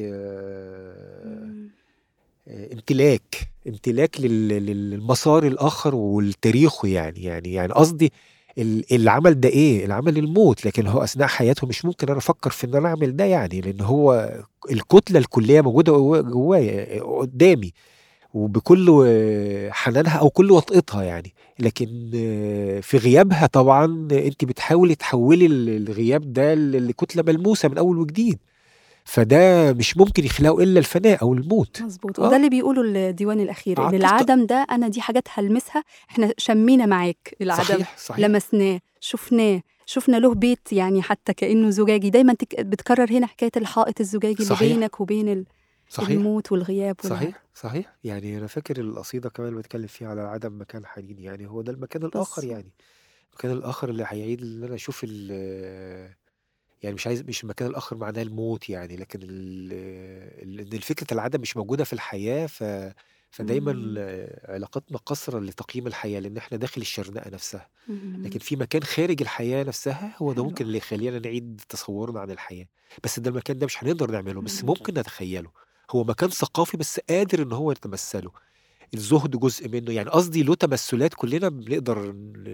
يعني بنقدر إن إحنا أو بنمارسها في حياتنا يعني، بنمارس تجارب قو قوية يعني، عشان نقدر نُقف على المكان ده اللي بيننا وبين مسافة الحياة، عشان نقدر نقيّم إحنا مكاننا فين، وعلاقتنا بربنا إيه، وعلاقتنا بالموجودات إيه. بالضبط. يعني أنا إمم. باحس كده، لكن دايمًا لو أنا حاسس نفسي إن أنا تحت السُلطة، فأنا دايمًا هاحس إن أنا عايز أتخانق يعني، لكن خارج إمم. السُلطة يعني ممكن تستسلمي لإنِّك أنتِ شايفة من مساحة أوسع يعني،. فمكان الرؤية بيسمح لِك بالاستسلام بدون ما يكون في إمم. الاستسلام مش معناه عدم الندية بالعكس يعني أو الندية مش معناها عدم المساواة، يعني قصدي في إمم. علاقة جديدة بتطلع بينِك وبين الحاجات السُلطات كلّها اللي موجودة. هو فكرة الموت دي هي ال اللي ليها علاقة بسؤالي الجاي اللي بيربط ما بين خطوط الضعف أنا اللي ربطت يعني والعدم أيضًا مكان حنين آخر ديوان أو آخر كتاب وهو ديوان، وكمان مسار الأزرق الحزين، لإن علاقتك بالموت أهو بنكتشف معاك في السؤال اللي فات ده إنه اتغي يعني اكتشفت في طاقة اكتشاف فيه، لإن كان في في القصايد التسعينات كان في خوف من الموت، ب شاغلك أولًا فكرة وجودية بتشغلنا، وفي حياة والّا لأ، والبعث ودخّلت فيها فعلًا زي ما دايمًا أنت بتقول أهو، في روحا في جانب روحاني عندك وفي جانب الديني ده، ف لكن في في خطوط الضعف وفي العدم وفي مسار الأزرق الحزين وشوف برضه أنت لمّا تيجي تتكلم عن تجربة قاسية جدًا، فشل عملية وداخل عملية تانية جديدة وخلاص قرّبت من الموت، جِبت سيرة المسار الأزرق ال ال صحيح. ال السائل اللي بيمشي في جسمك، صحيح. لكن برضه ب ابتديت تشوف الموت كم ك ربطته بالحياة، في صحيح. جملة ليك إن إن الموت مش آآ ضد الحياة، ده صورة تانية له العملة الوجه تاني من عملة صحيح. الحياة، صحيح. حاجة كده، فبرضه ده كان وعي أنت بيه إن الخ من الخ أنت أزحت الخوف من الموت وبقيت قر قرّبت منه، تمام. لقيته هَش أنت بتكتب في حاجة زي في العدم أو في المسار الأزرق، اكتشفت إن الموت ده حاجة يعني مش. بهذه الهالة، صحيح. ده ده حقيقي صحيح، تصوُّري؟ ده صحيح، ده صحيح، وواضح كلمة المسار اللي موجودة ممكن يرجّعنا لفكرة الخريطة كمان. يعني بمعنى إن الواحد شايف نفسه خريطة، أنا فاكر في حاجة في ال في الرواية إن إحنا كل واحد بيعمل بيمثّل نقطة معيّنة وتتشابك النقاط، يعني قصدي رواية إيه؟ آآ ألم ألم خفيف، يعني خفيف. آه، اللي إحنا اللي ذوات يعني لازم نكون متواضعين عشان نقدر نشوف الآخرين إن إحنا نقطة وهُم نقطة، فأنتِ في الآخر ل طالما إحنا في لحظة واحدة ففي خيوط بيننا فلازم نكتشفها، يعني قصدي فكرة الشبكة، فكرة الخريطة يعني ودي حاجة في ال في الخلفية، ده ده كلام بس على فكرة المسار، يعني ليه دايمًا ال دايمًا المسارات؟ لإن في يعني كأن التشعُّب ده يعني كأن في رحلة كمان، كأن برضه الإنسان مسافر، ما برضه الخريطة مش هتبان إلا فكرة السفر، يعني سواء أنتِ واقفة في مطار عمّالة تشوفي خطوط الطيران طالعة إزاي، أو واقفة في محطة، أو واقفة في في في نقطة معيّنة في الحياة، فيعني بتجريدها إن في لحظة كل لحظة إن فكرة السفر يعني ال وفكرة الانتهاء، يعني السفر برضه معناها إن في نهاية يعني يعني نهاية للرحلة، اللي هو مثلًا فكرة الموت آه، طبعًا. وكاتب طبعًا، حاجة عن طبعًا، يعني ده أنا. باحس كده، يعني ممكن يكون التجربة بتاعة ال العملية والتجارب الأخيرة، لأ طبعًا، يعني في مفاجآت بتحصل، إمم. بس يعني باحس دايمًا في مساحة لل لتقبُّلها يا إيمان، يعني مش مش ب يعني بتحصل صدمة بس في مكان لتقبُّلها، ما أعرفش هل ده هل ده توطين لفكرة الموت اللي من كتر التعامل معاها فابتدت يكون مخاوفها أليف. وآلامها أقل. شوية؟ يعني إزاي ب الواحد بيوطّن نفسه يعني، لكن هي أنا باحس إنها فكرة التقبُّل نفسها، إن الواحد فعلًا إن هو قابل إن هو ي يعني يلغي فكرة الخلود اللي دايمًا كان بيبُص من خلالها أو أو أو كل المجتمع بتراثه ب ب ب ب برغائبه ب باستهلاكه بي بي بي بيحوّلوا الخلود لفكرة أيقونية يعني. لكن. لمّا بتشوفي نفسِك من خارج الخلود ده شوية، يعني قصدي يعني كلنا. داخل الشرنقة الخلود دي يعني، فعشان كده بنتمِّن وجودنا وفزعنا بييجي من إن حد يمِس خلودنا يعني ال لكن ممكن تكون ال التجارب الأخيرة يعني بتخلّينا نشوف حاجة أبعد من مساحة الخلود ده يعني. ففي تجربة هي عملت مسافة أكتر من إن أنا اكتسبت وعي يعني قللت ال- الفكرة اللي استهلكتني أو الفكرة مم. الاستغلالية لوجودنا اللي برغم أهميتها. يعني برغم عدم الإحساس بالخلود مش هنبني حاجة يعني لكن مظبوط داخل الفكرة دي فيها جزء تاني آه، بيعمل كمال أو بيحول الجسم ل- لحالة مثالية يعني غير قابلة للخدش يعني. وأي خدش فيها بي بي انت عندك تعبير فريد برضو شفته حساس الشبكة النفسية. آه الإنسان آه. عبارة عن فمتهيألي حتة القبول دي في الكتابة والتقبل جاية من النقطة دي. انت برضو بتهتم حد كبير. بالجانب النفسي في صحيح. الرحلة. صحيح صحيح صحيح. لا يعني ده أكيد وده معناها برضو إن في الشبكة النفسية معناها إن في الطبقات يعني الطبقات كله دايما آه. مسار آه ورحلة يعني هي دي برضو من الحاجات اللي يعني زي ما الكون بيتكون في طبقات الرسوبيات الصخور ما دي تكوين كون يعني يعني الإنسان بحس إن هو مش منفصل عن ده مهم. يعني في طبقات يعني بس هي في اللحظة إزاي بي بتكتشف الشبكة اللي هي اللي رابطة الطبقات دي نفسها فدي الشبكة النفسية هي ال ال ال الرابط ما بين أكتر من تاريخ أكتر من زمن اللي في الآخر إحنا بنمثله ما هي في مم. الآخر أنا جسم ليا حدود يعني برغم حدودي دي لكن أنا ممتد في كل ال- الحياة وفي ال- في الطبيعة وفي الزمن و-. وفي التاريخ وفي المستقبل. فازاي في كل التنافرات الزمنية دي أو التحولات دي ممكن نصنع. نص قادر نص كتابة أو نص وجود يعني؟ حلو قوي جنب الموت في الذكريات. وبرضو عندك الذاكرة عفوا الذاكرة. وعندك جمع دايما تقول الذاكرات. آه. يعني من كتر فعلا ارتباطك بالكلمة ودي صحيح. حتى لما بسألك أي سؤال في صحيح. التسعينات بت- بترجع للزمن نفسه برضو قوي وتتكلم عنه. صحيح. فدايما الرجوع. سؤالي إنه ده مرتبط ب الصندوق السحري اللي اسمه الطفولة آه. اللي بتربطها صحيح. فكرة الأنوثة إن صحيح الطفولة هي صحيح. ال- الجانب الأنثوي في حياة الشخص. صحيح. أنا كان سؤالي الأنوثة ده بقى والذكريات والذاكرات و... إنه قبل ما أنا أك- أكتشف معاك إنه الارتباط بالعيلة هي وعيلة الأم إنها كلها كانت سيدات فمن هنا جاء ال... ال... ال... الانشغال بفكرة الأنوثة. أنا كان كنت فاكرة إنه في جا- جانب نسوي شوية أو نسوي okay. شوية في الموضوع. أيوه آه فتقول لي أنت ال ال الطرح ده فريد قوي عندك؟ وربطه لي إيه إيه معنى إنه مربوط بالطفولة وبالذكريات؟ ال- فكرة الأنوثة وأنت عايز تشوف بتتأمل الجانب ال- الأنثوي فيك أنت كشخص كعلاء خالد صحيح. وككاتب وكشاعر. أنا أعتقد يعني الفكرة دي است- يعني عفوا استخدام يعني أنت ما كنتش عايز تكتب دايما لما بتكتب عن أي تجربة ما فيش ال- ال- العين الذكر صحيح والذكورية. صحيح. يعني وده الجزء اللي هبتدي منه يعني إن هو في جزء كمان لتحطيم الفكرة الذكورية يعني يعني لأنها برضو اللي كان الفكرة اللي أنت تعتقدي فيها إنها هي دي أنت وريثه السلطة يعني. ذكورتك دي ال- الفكرة الأبوية يعني يعني فلازم ال- الجزء التاني اللي هو اللي أنت اللي محتاج اللي تبنيه الطرف الآخر اللي موجود في الوجود يعني عشان تفهمه. تف تفهمه وفي نفس الوقت تفتت الذكورية اللي ساعتها كان تمثلاتها هي في نوع من التحكم يعني يعني هي ساعتها تمثلاتها إيه؟ التحكم والرغبة في الاستيلاء أو في الرغبة في في الملكية وفي ملكية الآخر حتى لو بتحبيه بس أنت مش فاهمة إن هو وجود مختلف عايزة تملكيه. يعني قصدي الذكورية كانت متمثلة في كذا حاجة فكان الوجود الأمومي ده من ضمن الحاجات اللي هي بتكسر ال- النوع ده من الإحساس. بجانب التعاطف مع الأم برضو يعني يعني يعني قصدي في البيت برضو إحنا ثلاث أولاد يعني أنا أصغر واحد فيهم هم كبار يعني. فدايما كنت أنا بالنسبة لها كان هي دايما تتنبأ ليا كانت نفسها تجيب ولد بنت قصدي. يعني أنا لما جيت يعني ده كلامها يعني. فطبعا في كده تحس أنا بحس النبوءه دي جواها في مشاعر بتتنقل يعني. مم. داخل النبوءة داخل الحلم ده. فأنا كنت القريب منها بالنسبة لي يعني دايما الحنين كذا يعني طبعا الإخوات التانيين حنينين وكل بس قصدي لأن أنا كنت الأصغر وهي مرتبطة أكتر ده فكان في نوع تاني من التعامل كده النفسي بينا مفتوح يعني حاسس إن علاقتي بيها كده كان فيها حاجة مفتوحة جدا يعني فسامحة بال بالتقاط ال ال سامحة بتمثل الشخصية يعني سامحة مم. بال بجانب إن حد كنت حاسس إن هو يعني ما أعرفش كده يعني حاسس إن حياته برضه فيها عايز حد يقف جنبه يعني.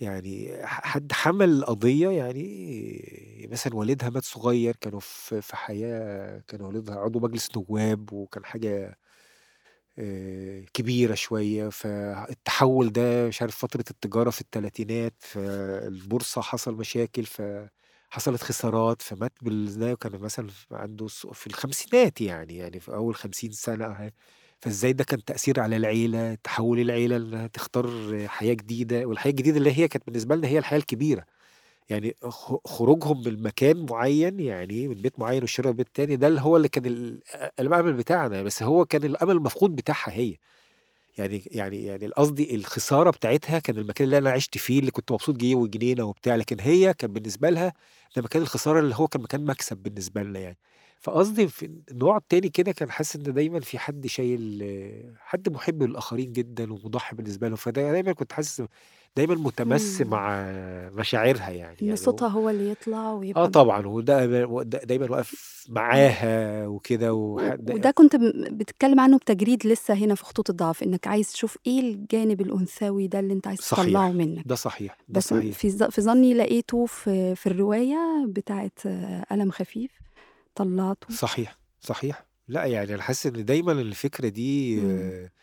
في في قصيدة كده مش عارف ثواني اسمه إشارة الأنوثة في تقريبًا في في حياة مبيّتة، حياة حياة مبيّتة. مبيّتة، إشارة الأنوثة إمم، يعني، اهم. اللي هي ال في طيارة كأن هي طيارة زي الحَزّ في إيدي يعني، يعني قصدي مضبوط. شارتها اللي هي ال اللي هي زي بعد بعد وفاتها يعني، زي طيارة كده باطيّرها و وزمان لمّا بتطيّر الطيارات دايمًا كان في خيط نوع معيّن من الخيط كده بيسيب أثر إمم. يعمل علامة حمرا في إيدِك وأنتِ عمّالة تطيّري الطيارة، فهي دي يعني اللي هي العلامة الحمرا دي هي دي ال ال العلاقة التجاذب بينِك وبينها وللأثر ل لوجودها ل لل للعلاقة ال وفي برضه قف قصيدة في في تصبحين تصبحين على خير، تصبحين على فكرة خير العلاقة وتغ بينِك والملاية اللي بنشدّها بالضبط. يعني يعني ال حتى تفاصيل كده بالفعل، لإن دي كانت حاجة بتحصل في البيت، بس إمم. يعني قصد قصدي يعني تعالي شدّي معايا عشان بدل ما هتكويها هنشدّها مع بعض ونقعد نطبّقها، يعني تحسّي إن ال في حاجة في ال في ال في الحياة اليومية بتصنع رموز بدون ما إحنا ناخد بالنا، مضبوط. يعني فحسيت زي فكرة المشيمة تقرّبي وتبعدي يعني كل يعني قصدي في إمم. مسافة أنتِ مرتبطة فيها بالوجود الآخر ده يعني، فهي دي النقطة ال ال التمثُّل اللي حاصل فيها لفكرة الأمومة طبعًا، وطبعًا برضه في لحظة تانية كانت الموضوع عنيف بالنسبة لي يعني، يعني. برضه الواحد يعني بعد وفاة والدي هي ظهرت كسُلطة يعني بالنسبة لي يعني يعني يعني حسيت بقى إن في حاجة فكرة الخوف عليّا أو أو إن هي المكان الوحيد اللي يعني في لحظة كان هو اللي بي بي بي بيساعدني على تجاوز فكرة السُلطة الأبوية، لكن في اللحظة التانية لأ، بقى هو اللي متمثّل فيه أكتر من حاجة، فحسيت بالفعل الأمومة برضه فكرة فكرة مش من خالية من السُلطة إمم، يعني ومن إمم. المواجهة، بس إزاي تواجهيها، يعني نوع. تاني عايز مواجهة إمم. طويلة الأجل يعني،. يعني مش ممكن تبت يعني مش ممكن تبتريها،. لكن الوجود سامح إنِّك أنتِ ممكن تبتري الأب من فترة مؤقتة، اهم. الوجود سامح، لإن في حاجات بتعوّضه كتير، هنا في إمم. حاجة وجودية أعمق من إنها تمكن تعوّضها، فالعلاقة هنا ال ال الجذرية هتبقى دايمًا قايمة على زي مخدات إسفنج كده، لازم تمتص العنف اللي جواها يعني، يعني اللي في الآخر في قدرية يعني لإن في أنتِ أنتِ طالعة من الوجود ده يعني. الأنوثة برضه أنت بتسحبها على الإسكندرية، وأنا هاسأل سؤال عن الإسكندرية. بس ه هاقطعه سريعًا بالطفولة، عايزة أعرف برضه إيه حكاية الجانب ال ال الأنثوي اللي أو الطفولة دي الأنوثة، أنا شدّتني أوي قصيدة ياسمين في آه. في حياة مبيّتة، إنه كل واحد بيحمل جرح طفولته آه، والعروسة و، آه، و، و، آه. إيه؟ إيه يعني أنا أعتقد إنها هتتلخّص في الطفولة في فكرة ال العُزلة شوية، يعني العُزلة وإنتاجاتها يعني، يعني أنا كنت دايمًا أصغر البيت، أصغر فرد في البيت في الأخوات الأكبر من 8 سنين و10 سنين حاجة كده. حتى بين صحابي كنت أصغر في ال في ال في الشلة بتاعة الشارع يعني، يعني كنت أنا أصغر واحد فيهم. آآ في المدرسة كده كان في عُزلة، في حاجة كده حصلت لي في وأنا صغير اللي هي التعب المستمر، يعني أنا آه، فاكر كان بتحكي عنه. 8 سنين 9 يعني حصل لي زي جالي نزلة شعبية وبتاع ابتدت اتحوّلت لربو، فكان في نوع تاني كده من ال يعني العُزلة يعني يعني يعني وعُزلة الطبقة ما بين الأب والأم. بالفعل، أيوه. ومش قادرة كمان أنتِ تتجاوزي مش قادرة تكوني مش قادرة تخترقي الحياة، فبتاخديها بالاستيعاب، ها؟ يعني ما عندكيش الإمكانية ها ال إنِّك أنتِ ت تخترقي يعني يعني عارفة يعني أيًا كان كلمة الاختراق دي تحطيها في في في في سياقات كتيرة يعني. ويمكن ده تأويل الحاجز الزجاجي. إلى حد كبير، ففي حاجة تحسّي إنها صامتة جوّه يعني، يعني حاجة بتعتمل وصامتة يعني. يعني أعتقد هو ده جزء من الميراث يع يعني يعني جزء من الميراث اللي خلّى واللي خلّى بعد كده العنف بتاعي عنيف، يعني كانت والدتي اللي تقول لي: "أنت يعني زي كنت في جَرّة وطلعت لبرّة." اللي عمري ما أتوقّع منّك إنّك أنت تعمل الحاجات دي كلّها. يعني لكنها كانت إمم. خلاص يعني إن إمم. ده زي بتاعها بقى و إمم. و و ودي حدوده، لإن أخواتي الأكبر أخي الأكبر اللي بعديّا ب8 سنين، لأ يعني ده من بدايته يعني من سفر لبرّه للعال يعني بيجرّب في مش عارف يلعب في الشارع، يعني يعني حد له حياة مستق يعني إمم. حد بنى له عصامي، يعني حد بنى نَفْسه خارج الأطر يعني، يعني له سياق كده يعني. العنف وال والعصامية دي يمكن باينة إن أنت بالعكس حكاية العُزلة دي وإن أنت مختلف، بتقوله هنا في العدم إنه بدل ما يبقى عندك حاجة ناقصة، أنت بتزوّد ضلع، بتزوّد آآ عضو، ده بتقول صحيح. بتقول اليد الك الزيادة، أنت بتعبّر عن الاختلاف ده صحيح. والتمرُّد على ال العُزلة ال صحيح. أنا ب أي حاجة ت بصورة إن بصورة قوية، أنا لأ، أنا فيّا حاجة زيادة، ما هي دي فيّا النقطة آه، يعني هي دي النقطة اللي الواحد دايمًا يدوّر عليها، إن هو أي أي حاجة ناقصة إن هو كان يحاول إن هو يستعيضها بأشكال إمم. مختلفة يعني، يعني هي. دي ويمكن ده دي لإن كان الكتابة في لحظة كلّها. مواجهة بالنسبة لي يعني، في لحظة لمّا أنا بديت الكتابة يعني أنا زي أنا هاكتب ليه يعني، يعني فعل فيعني كان بادئ بالفكرة ال اللي ما ينقصني يعني، يعني الصوت اللي كان دايمًا متلعثم ده أو الصوت اللي ما كان ما كانش ممكن يطلع يعني، ما أقدرش أكمّل معاكِ أقدر يعني حد كويس عنده عاطفة كويسة، بس ما عندوش قدرة على التعبير عن نَفْسه يعني، فكان في حاجة اهم. داخلية مش قادرة إنها تظهر يعني، فاتبانت بعد كده إن كان في حاجة رغبة في في التغيير يعني، كنت يعني رغبة في إن أنا اهم. يعني كان أكتر حاجة ح حاجة حتى لو كانوا في لحظة التحوّل اللي أنا حاصلتها هي كنت ضد نَفْسي أساسًا يعني قبل ما أكون ضد الآخرين يعني،. ضد ضد ضد خطوط ضعفي، ضد مشاكلي، لحد في الآخر يعني باوصل أعتقد هنا في الكتاب يعني في جزء من التصالح، آه. يعني في حاجات مش هاقدر أغيّرها، لكن في حاجات يعني في حاجات مستديمة، يعني حاجة أكبر من إنها مرتبطة بالوراثة، مرتبطة بالكون، مرتبطة بتاريخ صغير كلنا بنعيشه مش مش كُلّه جوّاه إمكانية التغيير يعني، فعشان كده حتى فكرة التغيير كمان ابتدت تتغيّر بالنسبة لي يعني، ما بقتش هي الهدف يعني، لكن الحياة هي الهدف وأيًا كانت إيه مفاجآتها يعني. إسكندرية بقى ما كاتب سكندري وكاتب عايش كمان في إسكندرية وما طلعش منها لمركزية القاهرة، بيجبرنا طول الوقت نسأل عن إسكندرية، بس أنا هنا سؤالي آمم شقين فكرة الأنوثة اللي ال في القصيدة بتاعة الضلع الناقص أنت بشكل واضح بتقول حلو. إسكندرية حواء آه، آه. و آمم في وجوه سكندرية صحيح. آه، آه. في جو في وجوه سكندرية أو أو هي ال آه، يعني حاجة كده طلعت يعني المنحنى اللي طلع من ضلع آآ يعني في في صحيح، صورة أنثوية صحيح، صحيح، للإسكندرية، صحيح. وفي وجوه سكندرية أنت بشكل مباشر وواضح بتقول أنا خلقت قاهري قاهريتي في إسكندرية. صحيح، صحيح. بتشوف بقى الموضوع ده إزاي بقى آه. القاهرة وإسكندرية، وإسكندرية ال كسردية تقيلة أوي من ضمن ال من صحيح. ضمن الحاجات الكبرى برضه اللي بي اللي على كاهل كاتب سكندري. صحيح، صحيح، لازم أواجهها طبعًا. حاسس كده في الكتابات اللي الواحد قراها سواء داريل أو يعني الكتابات السكندرية، يعني أنتِ لو ركزتِ عند إدوارد خراط برضه هتحسي إن هو أكتر بيتكلم عن تاريخ ال المرأة هناك يعني. وشكل بطولته مع المرأة، يعني يعني قصدي يعني أيًا كان هو بياخدها إزاي، بس جسّد ال الرجالة في العيلة عنده برضه تحس إن هم خافتين كده مش مش عارف وجودهم إيه. لكن. الستات هو سواء المصريات أو الأجنبيات يعني، فدي نقطة مع يعني ده جزء من من الموضوع يعني. الجزء التاني إن في حاجة كده إن إسكندرية باحس بالنسبة لي في كذا زاوية ال ي يعني في لحظة ما تحس ال زي ما إحنا جوانا أنا اشتغلت أكتر على حياتي إيه، على ال ال الوعي واللاوعي، العقل الباطن، فكنت حاسس إسكندرية هي العقل الباطن لمصر كلها. يعني دايمًا النصوص الاستثنائية، يعني حتى النصوص اللي طلعت من هنا الكتابات مش عارف الجماعة كذا في نوع كده من ال ال المكبوت ال ال ال المصري ها، موجود داخل إسكندرية. يعني بيعبر عنه كمكان للحريه في لحظة ومكان للتحدد يعني يمكن ده ده اللي سمح شوية إن هو يكون محتفظ بالمكبوت المصري ده يعني أو المكان اللاشعوري اللي جواه إمكانية فحصه يمكن وصول لبدايات أزمات أو بدايات تكوين اجتماعي أو بدايات تكوين وعي مجتمعي يعني. فأنا بحس إسكندرية كده ممكن ممكن تكون كمان جاية من المكان اللاهي ده اللي كان مكان الاصطياف مكان الحب مكان كذا يعني. فهي اتحملت بالمسؤولية القيام بال بالجزء اللي فيه لعب ده فيه مرح فيه تنفيسي عن في القاهرة. تنفيذ آه غير المركزي. المركزي طبعا القاهرة ارتبط بالسلطة يعني يعني برضه محمد علي يعني في سلطة معينة يعني تكون موجودة جواها يعني.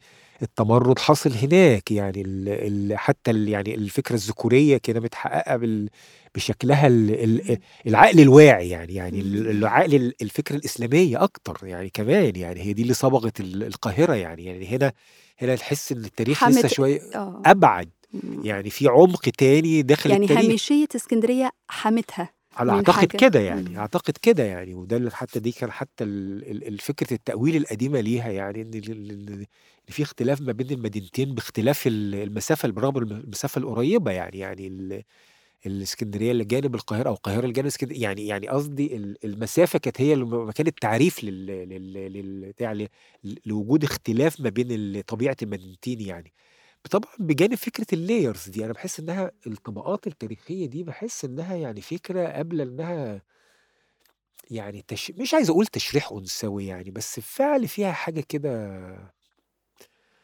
يعني عمق المرأة يعني كما أفهمها يعني يعني يعني معنى ال ال ال ال يعني دايما حاسس المرأة مش بالضرورة يعني يعني من ضمن العلاقة مش من العلاقة بال- بال- بالمرأة بشكل عام يعني دايما حاسس إن في حدس أقوى من المعرفة اللي جوه بجانب المعرفة. بس دايما حاسس إن في تجربة حدس وجودية آه، باختلاف آه، ثقافة المرأة سواء بقى كده أو كده. بس حاسس إن أقل واحدة لو كلمة أقل واحدة دي في التاريخ يعني إيه هي؟ لكن في تجربة حدس اللي هي فكرة الولادة دي. ها فكرة ال ال ال إن حد يطلع من من شخص شخص يطلع من شخص آخر. أنا بحس إن التجربة في غاية العمق في غاية العمق. فدي تجربة مش هيتوحها الذكر يعني مش هيتوحها المكان ده. لكن هنا في تجربة حاملة سر وجود يعني حاملة سر كينونة. ففي حس إن في اسكندرية فيها ال... إلى حد ما النوع ده. من من من من التمثلات والأحاسيس. أنا حاسس كده إن في حاجة ما حسيتش إن يعني ال- ال- ال- ال- ال- ال- اللحظات اللي حسيت فيها أنا عايز أروح القاهرة كانت بسيطة جدا يعني وأحبطت على طول. يعني 86 كده رحت اشتغلت في بعد ما خلصت الجيش قبل ما أخش أشتغل في في الكيمياء وكده رحت في جريدة كده اسمها السياسي كده في اسمها دار تبع دار التعاون. جريدة منفية كده وناس منفيين يعني في الحياة يعني. بس قلت أشتغل بقى صحافة بقى وبتاع و... قعدت فترة كده كان أخويا الكبير هناك موجود عنده شقة وبتاع وده اللي وفر لي إن أنا أقدر أقعد و- وأعيش يعني. بس حسيت ساعتها إن أنا قلت لأ ده اولا في مش كام؟ 96 86 86 86 وعملت مقالات عن ادوار خراط وقابلته مش عارف اسمه الله والمسرح صلاح جاهين وكان لسه متوفي. يعني قصدي كان في كده عملت نشاط كبير وحاجات اتنشرت. بس فكرت ساعتها قلت لغة الصحافة دي اللي بكتب بيها دي أكتر لغة أنا مش عايز أكتب بيها. يعني لازم أسيب ال يعني ال ال ال اللي كسرته ساعتها إن أنا مش عايز أكون صحفي يعني يعني بأي شكل ما يعني وبعد كده حاولت برضه فترة التسعينات كده لما سالوا لما اتجوزنا. إن إحنا ممكن نروح وبتاع يعني بس حسيت إن الواحد ساعتها هنا لما فتحنا الجاليري وبتنشغل أنا عمال يعني في لحظة عمال أموت الف في مصر كلها يعني أنا موجود هنا موجود هنا سواء حاجات بتجيبها للجاليري أو بشكل طبيعي بقت جزء من حياتنا الطبيعية. ففكرة المسافة ابتدت تتفتت شوية يعني أكتر لحظة للقاهرة كانت هي السلطة هي حقيقي قاهرة السبعينات وبداية الثمانينات يعني كان يعني يعني قصدي سلطة بمعنى سلطة ثقافية إن لازم أكون موجود يعني عشان لازم أقابل يعني لازم أكون قريب من الحدث ده. يعني فلان الفلاني الأبنودي مش عارف ريش هتشوفي هنا. كان في مفاجآت بالفعل بتشوفيها كل يوم يوسف إدريس آه، آه، مش عارف امل درقل هيتوفى. يعني يعني في حاجة حقيقي. بعد كده الثمانينات آخر الثمانينات أول التسعينات حقيقي الناس كلها اختفت يعني. دخلت في لقمة العيش والbusiness والحياة. ف يعني حتى الجزء اللي الواحد كان ما بقاش الزخم ده موجود. واجتماعاتنا كأصدقاء كمان اللي كنا كل شوية ممكن قاعدين ساقطين على القهوة هتلاقي 10 من غير ما تاخدي ميعاد هم الميعاد موجود، يعني الميعاد موجود في أنا سواء إسكندرية رُحت القاهرة يعني الميعاد موجود باستمرار، فالبلد كلها ميعاد منتظر يعني. بعد كده لأ خلاص اتبنت العزلات، اتبنت المدن الجديدة، اتبنت المسافات، فخلاص م ف متهيأ لي وده كان في بالي أسأله لك وافتكرت دلوقتي إن برضُك طقوس يعني ما بقيتوش دلوقتي تقروا لبعض زي زمان ده أكيد، صحيح، ده يعني صحيح، خلاص ما عادش طبعًا، في طبعًا. الطقس ده. يمكن بيتم شوية مثلًا قبل ما أكتب حاجة قبل ما آه. أنشرها بابعتها لأصدقاء، مجموعة إمم. 5، 6 أصدقاء مثلًا،. يعني الديوان ده مثلًا بعتّه لصديقي مجاهد الطيب، إمم. بعتّه لهيثم المورداني، بعتّه لياسر، بعتّه ليماني، يعني قصدي المجموعة اللي أنا باتعامل معاها يماني ليه و شهادة علاء خالد 90 آه، ف صحيح، صحيح. يعني لإن يماني من ضمن الناس اللي كانوا كانوا قريبين جدًا ساعتها وكانوا حاضر هو ومتولي و وياسر لمّا كان والدي اتوفى في البيت كانوا سهرانين ع كانوا بايتين ع يعني قصدي يعني كان وهو شخص كده عنده إحساس استيعاب كويس جدًا يعني، يعني يمكن ما بيعبّرش ساعتها كان ما كانش الوقت كان مسامح له إنه يعبّر أو قدرة التعبير بمعنى مش كتابته لأ القدرة لكن في إنسانية عنده كده وفي تقبُّل وتسامح، باحس إن في حاجة عند أحمد متسعة بجد يعني وبيثبتها لي الزمن لحد دلوقتي يعني، فكان في حاجة كده أوي. تتوزّع يعني. فما فيش رغبة خالص ولا فائدة دلوقتي من إن إحنا القاهرة دي خلاص انتهت. آه، يعني بُصّي هتفضل برضه مركزيتها بُص. هيفضل التجاذب موجود في الزمن كلّه ما بين مثلًا حد هيطلع في إسكندرية باحس الج الأجيال الجديدة بتعيد نفس القصة. إسكندرية مضبوط. إيه اللي عاملة زي أوضتين وصالة وواحد يقول لك الإسكندرية دي أهم فيها حتّة في برضه. الدنيا آه، يعني قصدي الصراع موجود دايمًا يعني يعني هي عبد الرحيم يوسف وال نفس التوجه بالفعل، مش هاسيب بالفعل. إسكندرية. و وبرضه هيطلع لِك جيل تاني يقول لِك إيه القرف ده تعالَ نروح لق يعني قصدي الفكرة مش هتموت يعني بس هي اختيارات. يعني أنا باحس إنها فكرة يعني مش هتختفي مع الوقت لإنها في كل العالم مثلًا هتلاقي في مارسيليا مش عارف باريس، مش عارف برلين، هامب يعني مكان الأطراف. يعني قليل أوي الأماكن لوس إمم. نيويورك لأ في في صراعات يعني يعني قصدي الصراع فكرة أساسًا ارتبطت بالمدينة، التنافس يعني. ووجود ميديا بي بيزوّد التنافس أكتر، فبيخلّق نوع من الشوفينية، دلوقتي مثلًا الناس تقول لك يعني أهم حاجة إسكندرية في الدنيا وتعالَ يعني كلام غريب جدًا الواحد بيسمعه، لكن ما فيش إسكندرية خاصة يعني يعني عارفة يعني ف ك الفكرة هتكون موجودة في دايمًا جاهزة، آه إسكندرية طبعًا. برضه اتحطت تحت طبعًا، طبعًا. الميديا باحس إنها نشّطت حاجة في غاية الغرابة ونوع من الشوفونية السكندرية غريبة جدًا يعني والعنف كده و وأنت و راجعت ده في جوه السكندرية ما كنتش آه عايز طبعًا، يعني لإن المكان ده مش ده المكان اللي بابُص منّه يعني يعني يعني في الآخر كل واحد يعني يعني إسكندرية الثقافية جات لنا منين؟ من مجموعة كتابات، من الأب، من صحابه، يعني قصدي جاية عبر سلوك أشخاص اتعاملوا إزاي مع المدينة أو س وده الأرشيف يعني. لو ك لو كلمة أرشيف هو في غياب ال الرموز مين اللي بيصنع رموز؟ هي الكتابات يعني. يعني يعني بتلخّص لِك حياة كاملة داخل آآ بتصفّيها يعني، فدي النقطة اللي باحس إن كل ما زادت الكتابات ال الواعية طبعًا، لإن باحس دي نقطة مهمة جدًا، لإن أحيانًا في حاجات هتبقى تفضل مُضلِّلة، يعني أو هتصنع صورة وهمية زي ما بنصنع في السياسة أحلام وهمية ب بتعبير ليوتاري يعني إن كُلّه أوهام يعني في حاجات، يعني كل فترة التحرُّر يعني بالنسبة له كانت فترة وَهْم يعني. وتعالَ نشوف الحياة من أول وجديد يعني في فكره اللي هو بيطرحه يعني، فبالفعل في حاجات كتيرة كانت أوهام وصنعت مُخيّلة غير حقيقية يعني، فأنا حاسس هي دي نقطة مهمة. آخر سؤالين أرهقتك جدًا ومتشكرة خالص، خالص، جدًا. أنا معاكِ جدًا تسلم. لي. لا السؤالين دول مرتبطين ببعض وواحد منهم أنا الأمكنة طبعًا وسلوى، آه. وسلوى مرتبطة برضه بالجانب الأنثوي والأنوثة ومراجعة الفكرة دي برضه معاك. آآ أمكنة عايزة قبل أسأل عن أمكنة في سيوة بس على عُجالة تقول لي كان إيه ال ال الظروف حوالين الرحلة دي، قررت فيها إمتى؟ كان الأب لسه متوفي مثلًا من سنة أو حاجة وقررت تنزل أو في خضم وفاته وبعدين الكتاب طلع بعد سنة من الرحيل أو سنتين. صحيح. إيه الرحلة كان إيه غرضها؟ استشفاء، كنت عايز فعلًا أو من هنا ابتدأ بقى اهتمامك بالمكان والسفر والرحلة؟ في الديوان الأول ب ودي حاجة اكتشفتها بعدين إن في كلمة كده كاتبها يعني إن أنا يعني عايز أروح أبعد نق يعني زي في سهم انطلق كده من جسدِك يعني وعايزة تروحي لأبعد نقطة. وكان بالنسبة لي أبعد نقطة ساعتها متاحة بعد ف سيوة. سيوة.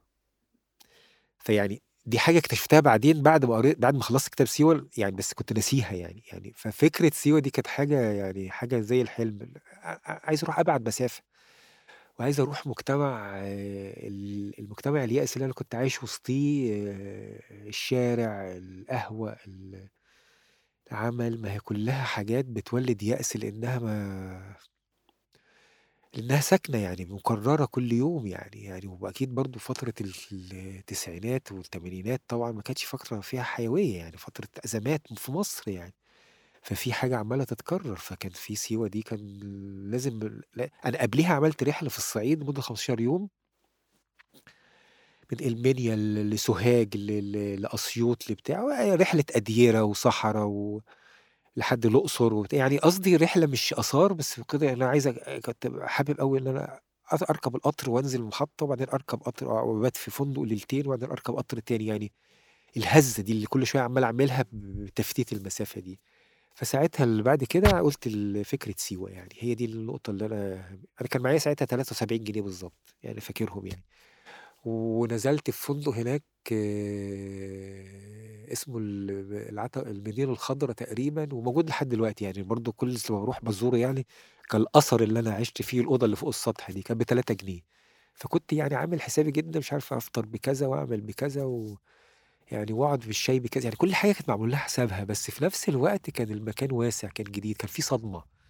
صدمة حقيقي يعني المكان مختلف، تركيبته مختلفة، فأنتِ داخلة على نظام جديد للحياة يعني يعني ما كانش مش هاستوعبه زي اللي قاعد قدامي على القهوة وهاحطه في كلمتين يعني، ففعلًا كان في حاجة صدمات. يعني أحيانًا طبعًا داخل الكتاب اللي أنا عامله أكيد ممكن يكون في كلاشيهات يعني جاية من قراءات وجاية من حاجات وجاية من أحكام سابقة يعني، بس حاسس كان في تفاعل مع الواحة في حاجات تانية، أنا حاسس بالفعل كان في حاجة نظام جديد للعلاقات دخل لي.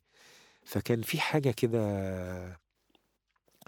ال المشي طبعًا هناك زي ما لِك كنت بامشي مسافات غير طبيعية يعني، يعني وسط مل وسط صحرا، وسط وسط نخيل، وسط الحيطيات دي اللي هي الجناين بتاعتهم، وسط حياة تانية أساسًا كنت ساعتها برضه باتنبأ ليها بالاندثار يعني يعني حياة مش مش كاملة بس عاشت، يعني إزاي بتعملي تمثُّل بين حياتِك اللي حتى برغم ال الحاجات البسيطة لإنِّك برضه كنت خايف ساعتها إن يكون كل الحاجات اللي أنا عايش عليها خلاص هتودّي ليكِ إنِّك أنتِ مش هيبقى مش هتتطو حياتِك مش هتتطور يعني. في فترة التسعينات والتمانينات يعني ما كانش في البلد ب متوظّف حد بتاع كان في وأمل الصعود كان اختفى خلاص. يعني في الجيل اللي قبلي مثلًا جيل أخويا كان ممكن سفر برّه بتعلُّم لغة وتعلُّم حاجات ممكن تضمن لك حياة جديدة وده اللي حصل لناس كتيرة. وناس أقل كمان، في جيلنا الطموح اختفى، فده كان عامل عليّا فرض كده إن خلاص ما فيش إمكانية للتطوّر يعني، يعني خلاص هتفضل ابن الطبقة دي بحدوتك دي ب هتتحوّل لموظّف يعني يعني أو أقصاها يعني كده. فقصدي ال ال ال ال هربت من موضوع الوظيفة دي. بالفعل، فكان كل ده ال ال ال ال يعني يعني الأفق السقف ال ال الواطي جدًا ده اللي كانت بتفرضه عليكِ الحياة هناك كان السقف تاني، بتحسّي لأ الناس عاشت وبرغم ك إمكان يعني وسّعوا السقف برغم إن في نظرة جديدة للحياة نفسها، وده اللي شُفته في في النص اللي لقيته في بيته وخدت ربنا يعني كان في زي نوع من الدعاء أو الرجاء يعني يعني يعني قصدي دي اللي كان يعني أي مكان كنت باروحه كنت عايز أشوف السقف العالي اللي جوّاه، ورحلة التعب اللي الناس عاشته عشان تبقى تتخطى. بالفعل، وعشان تبقى واستمرارها كان هو السقف العالي. فده كان بالفعل أي رحلة كان فيها مفاجأة إنها باعلّي السقف اللي جوايا، وبيغيّر لي نظرتي للمدينة كمان يا إيمان. يعني حقيقي نظرتي للمدينة اختلفت و إسكندرية آه و طبعًا، طبعًا،. طبعًا. يعني لا، لا، لا، لأ، بقيت أشوف فيها حاجات تانية، يعني الشارع نفسه أشوف حاجات تانية. ليه ليه ليه الكتاب ما بت ما تفكّرش تعيد طبعه؟ والله أصدقاء كتيرة أتمنى إنه ده يعملوا بجد والله إيمان، طبعًا. يعني لأ هافكّر كتير دلوقتي، لإن دلوقتي باقول لك حسّيت إن هو خلاص دخل في ال في النسيان في ال في فخلاص ال في أنا الثقب بصعوبة آه. دلوقتي دلوقتي يعني أفكّر جدًا إن أنا ممكن إن يا أنا ريت، أ أ يا ريت أتمنى إن يا ريت أنا ألاقي تت بجد آه والله أتمنى إن أنا أعمله والله يا إيمان طبعًا، طبعًا. جميل جدًا. أمكنة آمم علاء خالد لمّا بيتكلّم عن الموت، عن الأب، عن الأم، عن الم الموت ف فكرة الموت نفسها والعدم، المكان موجود. و و والتحرُّك فيه وشروطه وأفكاره. ال- اللحظة برضو أنا يهمني في أمكنة تكلمني عن لحظة الانطلاق. تستعيدها معايا دلوقتي برضو ونعرف معاك كان إيه طموحك؟ حققته قد إيه من المشروع دهوت و- وإيه الفك إيه إيه اللي اكتسبته كمان في إبداعك منه؟ لأن وأنت بتكتب المكان بتكتب برضو عن الناس. صحيح. المكان مش بس حوايط عندك أو صحيح. في ناس وفي حياة جواه وفي إم- إمكانية للتحولات والاحتمالات والمسارات برضو صحيح وبورتريه متهيألي أنت من الأشخاص حضرتك من لا- لا- لا- الأشخاص لا- لا. اللي اللي يعني فكرة البورتريه اللي, اللي, اللي تمثلته بعد كده الصحافة لما بتبقى عايزة تكتب كتابة صحيح. جديدة أنت كاتبه من صحيح. زمان. صحيح صحيح feature feature صحيح. الصحفي ده بالفعل. بتاع الشخصية صحيح وربطها بتاريخها ومكانها وذكرياتها بتاع ده ده أستاذ حضرتك فيه. ده حقيقي. شكرا ليكي جدا. بصي المجلة بدت من قبليها كده كان في مجموعة نقاشات نقاشات مع مجموعة أصدقاء في إسكندرية إن إحنا نعمل حاجة. طبعا الكلام ده 96 و97 بس ما وصلتش القرار يعني. يعني عارفة ال- كل شوية لأنه برضه جاية وطأة المجتمع اللي عليك يعني. أنت مش عارفة توجدي شكل جديد يعني. ساعتها كانت المجلات إيه يعني؟ القصة والشعر ومثلا مجلة زي الكتابة الأخرى كانت ليها أهمية طبعا وأهمية كبيرة جدا يعني بس كانت أكتر مرتبطة بالقصة والشعر والرواية وفي نفس الوقت الفكرة اللي جواها كانت فكرة نقد الطابع يعني التحرر يعني. فكان في بحث عن شكل مختلف يعني. المهم على أواخر نص 97 98 كده كان في عرفت صديق ليا في حاجة اسمها كان اسمه السوق الفرنساوي هنا في اسكندرية. وكان في أجانب عايشين فيه ومشوا وسابوا نفسهم سابوا أماكنهم المصريين وكده. ففكرت في أول مرة يعني أعمل حوار مع الناس دي بحيث إن هو مكان مقفول ومحدد وله تاريخ وتاريخ مختفي وتاريخ حد يعيده وعلاقة بفكرة الأجنبي اللي هي دايما مؤرقانا دايما في اسكندرية يعني اللي الأجانب حلوين جدا أو الأجانب وحشين. يعني فكرة لازم تتحسم يعني عشان الواحد يبني علاقة صحيحة عادلة مع الآخر ده. فأنا فاكر أول حاجة الحوارات عملتها هناك وكان في مفاجأة اسمه واحد اسمه عم خميس يعني. لا يعني حكمة بقى وتجربة حياة وأفكار وأجانب وناس. يعني ال- القصة نفسها والحي وبتاع بقى جزء من إنه نشط إن في حاجة إن الحياة اليومية للناس والإنسان العادي هو يكون جزء من المجلة. والحوار مع الآخر ده. فكان في أربعة هم اللي ابتدوا كنت أنا وسلوى وصديقنا مهاب ناصر الكاتب مم. وصديق تاني فنان تشكيل في اسكندرية كان هو بيعمل الإخراج محمد أبو النجا فدي كانت البداية يعني يعني كان أول عدد والتاني عدد وكده فكان يعني الفكرة الأساسية من أول عدد على فكرة كتبت المقدمة يعني إن فكرة إن إحنا حتى لو كان لازم نستخدم الأنثروبولوجيا الأنثروبولوجيا دلوقتي لأن حتى لو كان ليها دي منشأ استعماري إن في نوع من الاستغلال فلازم أستمع للآخر كان دايما كنت بخاف إنك سامع للآخر إنك أنت إنه أقل منك ففي علاقة غير متكافئة بينك وبين العامل يعني يعني زي مثلا لما كان في مجلة الطليعة بتعملها في فترة النقاشات مثلا مع الناس العادية كانت عملتها في الستينات يعني كان. دي لطفي الخولي كان من ضمن همومه طبعا. طبعا ودي كانت حاجة مهمة بس تحس إن هم إيه يعني عامل مؤدلج يعني ويعني كلهم داخلين في فكرة بتحكم الحوار ففي سلطة بتحركه. لكن إزاي كان الواحد يوصل كان برضو زي إن هو ما يكونش طاغي على اللي قدامه بحيث إن هو اللي بيكتب تاريخ لشخص آخر بس إزاي إن التاريخ ده يطلع وإزاي اصدقه برغم اختلافه عن تاريخي. يعني ده كله تاريخ كله خيالات وكله أساطير وكله نبوءات وكله فيه تدخلات من الرب يعني ده كله غيبيات بصراحة يعني يعني لكن يعني أعتقد هي فكرة الإيمان بده وفكرة التعامل مع ده كانت بداية فكرة إن المجله زي بتحط يعني بتلمس مكان تمسكه. أنا فاكر أول عدد بعته كان الدكتور محمد السيد سعيد وكان ساعتها ما أعرفوش بس كان بيكتب له عمود في كان في ملحق إهرام الجمعة وكان له عمود كده فيه.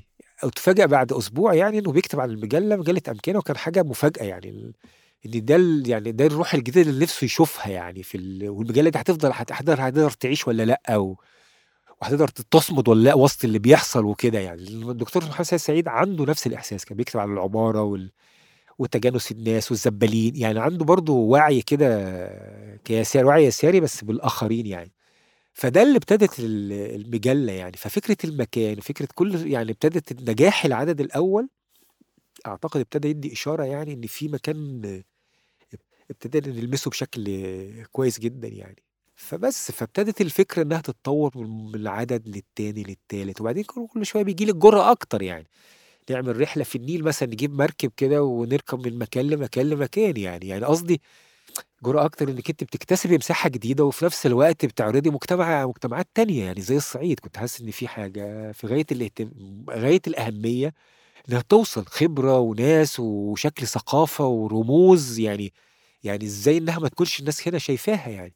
فبس، فابتدت الرحلة وابتدت يتوسّع العالم اللي حوالينا يعني، وابتدت الفكرة ال برضه الراديكالية إنها تتفتت يعني، يعني هي دي يعني هي دي ال اللي ابتدى طبعًا بمساعدة اللي معانا طبعًا، سلوى ومُهاب طبعًا ونقاشاتنا الطويلة، يعني مُهاب بالتحديد طبعًا يعني، مُهاب برضه عنده تكوين فلسفي بشكل طبيعي، بجانب إنه شاعر، عنده تكوين فلسفي، عنده أسئلة مجردة مؤرقة، فدايمًا كان في نقاشات آه، لكل عدد كده مع بعض آه، أنا باحس إنها كانت يعني كانت مفيدة جدًا يعني وفي ال في ال في ال في الحوارات وفي ال وفي الالتقاطات طبعًا يعني، وبرضه مُهاب برضه من ضمن ال الفترة اللي كان النقاشات مع أسامة والشعر كان مُهاب موجود فيها، بس يمكن ما كانش بشكل كبير كنت أعرفه في ساعتها يعني مش بشكل الحميم أوي يعني، لكن مع الوقت ابتدت العلاقة تتطور خ لإنه كانوا عاملين مجموعة اسمها الأربعيون هو إمم. وناصر فرغالي وحميدة عبد الله وأستاذ عبد العظيم ناجي الله يرحمهم يعني الع ناص آآ حميدة و والأستاذ عبد العظيم يعني كان في كده جروب كده عاملينه، بس قصدي ابتدت حضرتك حتى مع الأمك أمكنة بتتكلم عنها ربطتها بخيوط طبعًا، طبعًا. التاريخ السابق لإن السابق هي لل داخلة كده يعني، إمم. أنا حاسس إنها مش ممكن هتصفّي نفسِك من الخيوط دي، يعني كل خيط. هيوجد خيط تاني وخيط تاني، هيوجد الشبكة اللي الواحد وطول فعلًا الوقت طالعة منها. كأن كأن في الجماعة الصحفية الأدبية إنه كان لازم برضه جنبها حاجة كتابة آآ شبه الصحفية أو حاجة دورية تنزل فيها الشغل اللي هو بالفعل. أفكارهم يحطوها فيها، كأن جدًا. لازم يحصل الكتابة أي الأخرى مش بالفعل. عارفة جاليري أي مش أي كتابة، أي حاجة جماعة سوريالية، أي حاجة في أوروبا أو في أمريكا يعني، كانت جواها جنبها مجلة. وده يعني كان طموح أمكنة برضه. طبعًا، اهم. طبعًا، لإن ده جزء من التعبير عن الفكرة الجديدة اللي أنتِ بتعبّري عنها يعني، يعني مش ممكن هي مش هتتقال على القهوة يعني، يعني الفكرة الشفهية يعني ال التنظير حوالين فكرة الحياة اليومية وكده مش ممكن هتتقال كده، لكن هتتقال في في سياقات يعني، فأنا باحس إن الكتابة التنظيرية يعني أيًا كان إيه شكلها أو المجلة يعني، لأ، المنشور ده في غاية الأهمية لأي أي تجمعات أدبية، اهم. بس دلوقتي للأسف لإن التجمعات الأدبية اختفت يعني، فبالضرورة اختفت حواليها ال النوع ده من التمثيل طبعًا،. طبعًا،. هتتوجد إزاي؟ هي. وراها روح معيّنة إمم. يعني. أخيرًا بقى الرحلة والمكان و و و ومسارها مرتبط بسلوى، سلوى الزوجة الحبيبة الشريكة ال شريكة الرحلة بمعناها المعنوي ال ال اللي مش ملموس ومعناها وشريكة حتى الحياة الزوجية وش وشريكة الرحلة فعليًا، صحيح. إحنا بنشوف سلوى في الصور ل ك كphotographer في أمكنة لكن سؤالي ليك بقى لإن أنا لقيت سلوى في الأدب وفي الكتابة في منطقتين، لمّا لقيت هنا سلوى الحبيبة في خطوط الضعف، صحيح. ولمّا لقيت إن انفج تفجّرت في يعني في رأيي كده في لحظة آآ شجن وضعف وقت آآ أو لحظة حاسمة وقت م مسار الأزرق الحزين إن أنت أنت حتى كاتب إن الرواية اللي باكتبها كل يوم ومش هتتكتب، يعني مش صحيح. هتتكتب للنشر. صحيح، صحيح. فهنا ابتدينا نشوف إيه فكرة العلاقة ال ال القريبة أوي دي الطويلة نسبيًا واللي فيها إحنا طول الوقت بنبقى عايزين نشوف الشريك في شريك الكاتب والأديب ده الزوجة دي، فأنت اتكلمت عن سلوى إزاي بتفكّر معاك في الرحلة، إزاي ه فكرة الرحلة كمان طوّرت آآ أفكاركم ك أنتم مع بعض كزوجين، أفرا أفكار الحياة الزوجية، فكرة ال ال الأن الأمومة. بتراجع في مسار الأزرق الحزين فكرة الأمومة وأمومة سلوى اللي موجودة ومن غير ما يبقى موجود صحيح. فيه طفل أو صحيح. ابن في صحيح. فأنا عايزاك عايزة أعرف بصراحة عندي فضول صحيح. و سلوى، سلوى حاضر. موجودة إزاي وليه الرواية وإيه اللي ممكن تكتبه لو عايز هنكتب هنقرأ عن سلوى في رواية؟ آآ بُصّي هاسترسل معاكِ يعني، يعني عشان أمسك ريت. الخيوط كلّها يعني، يعني ال لمّا جينا لابتدات اللي إحنا اللي اتعرّفت عليها في برضه في لحظة وأنا باسيب الشغل يعني كنت ب باشتغل في ال ككيميائي يعني في شركة و ولحظة التف التفجُّر الحقيقية بالنسبة لي يعني، يعني كنت خلاص بقى يعني خلاص يعني اللي قُلت يعني بايع كل حاجة يعني خلا يعني قعدت أش أدرس ومش عارف إيه وبتاع وأدوّر على شغل كذا سَنة وبعدين عشان أفكار يعني كان مجتمع كده منغلق شوية وديني ساعتها فيطلعوك من الشغل عشان عن مخت مختلف أفكار، يعني قصدي أول مرّة أحس بتهديد وتهديد ييجي في في حاجة عميقة كده، في رزق يعني، فيعني حيوية. حيوية طبعًا، فتحسّي بقى إنِّك أنتِ بتعيدي التصوّر بقى لفكرة ال المجتمع وحنانه بقى و والأفكار ويعني كده، كان في ضدية يعني، كانت في لحظة أنا في اللحظة دي اتعرّفت على سلوى، يعني كان سنة 90 بالضبط يعني. فكان حد مختلف بالنسبة لي طبعًا، يعني يمكن ما بيتكلّمش خجول، ما بيتكلّمش كتير، يعني بالضبط، لغاية آه، دلوقتي. آه، يعني ما فيش ال ال الظهور الظهور وال والرغبة في إمم.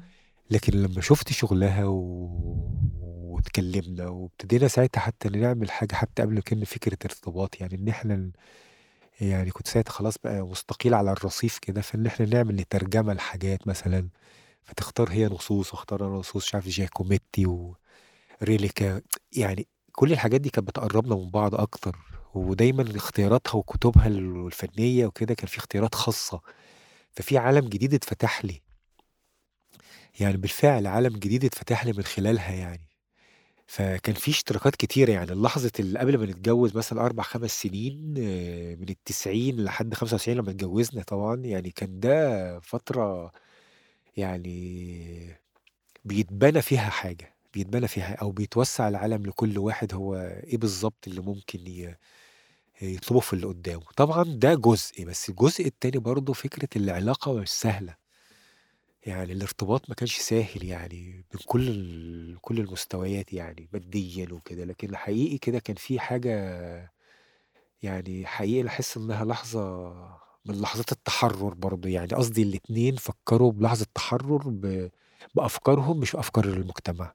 كان في طبعًا احترام لأفكار المجتمع في حاجات طبعًا العائلية وكده، بس حقيقي لو في تجربة زواج أنا أعتقدها يعني، يعني إنها كانت بدون مسؤوليات اللي إياها يعني، ها، وبدون و قيود و ال وبالفعل وحد شال عنّك عبء الدخول في في تفاصيل ساعتها كنت صعب جدًا إن أنا أفهمها، يعني بال بالحالة الحادة اللي أنا كنت بابُص بيها للآخرين والمجتمع، فحد جنّبني حاجات كده كتيرة يعني، فكان ده يعني الأساس.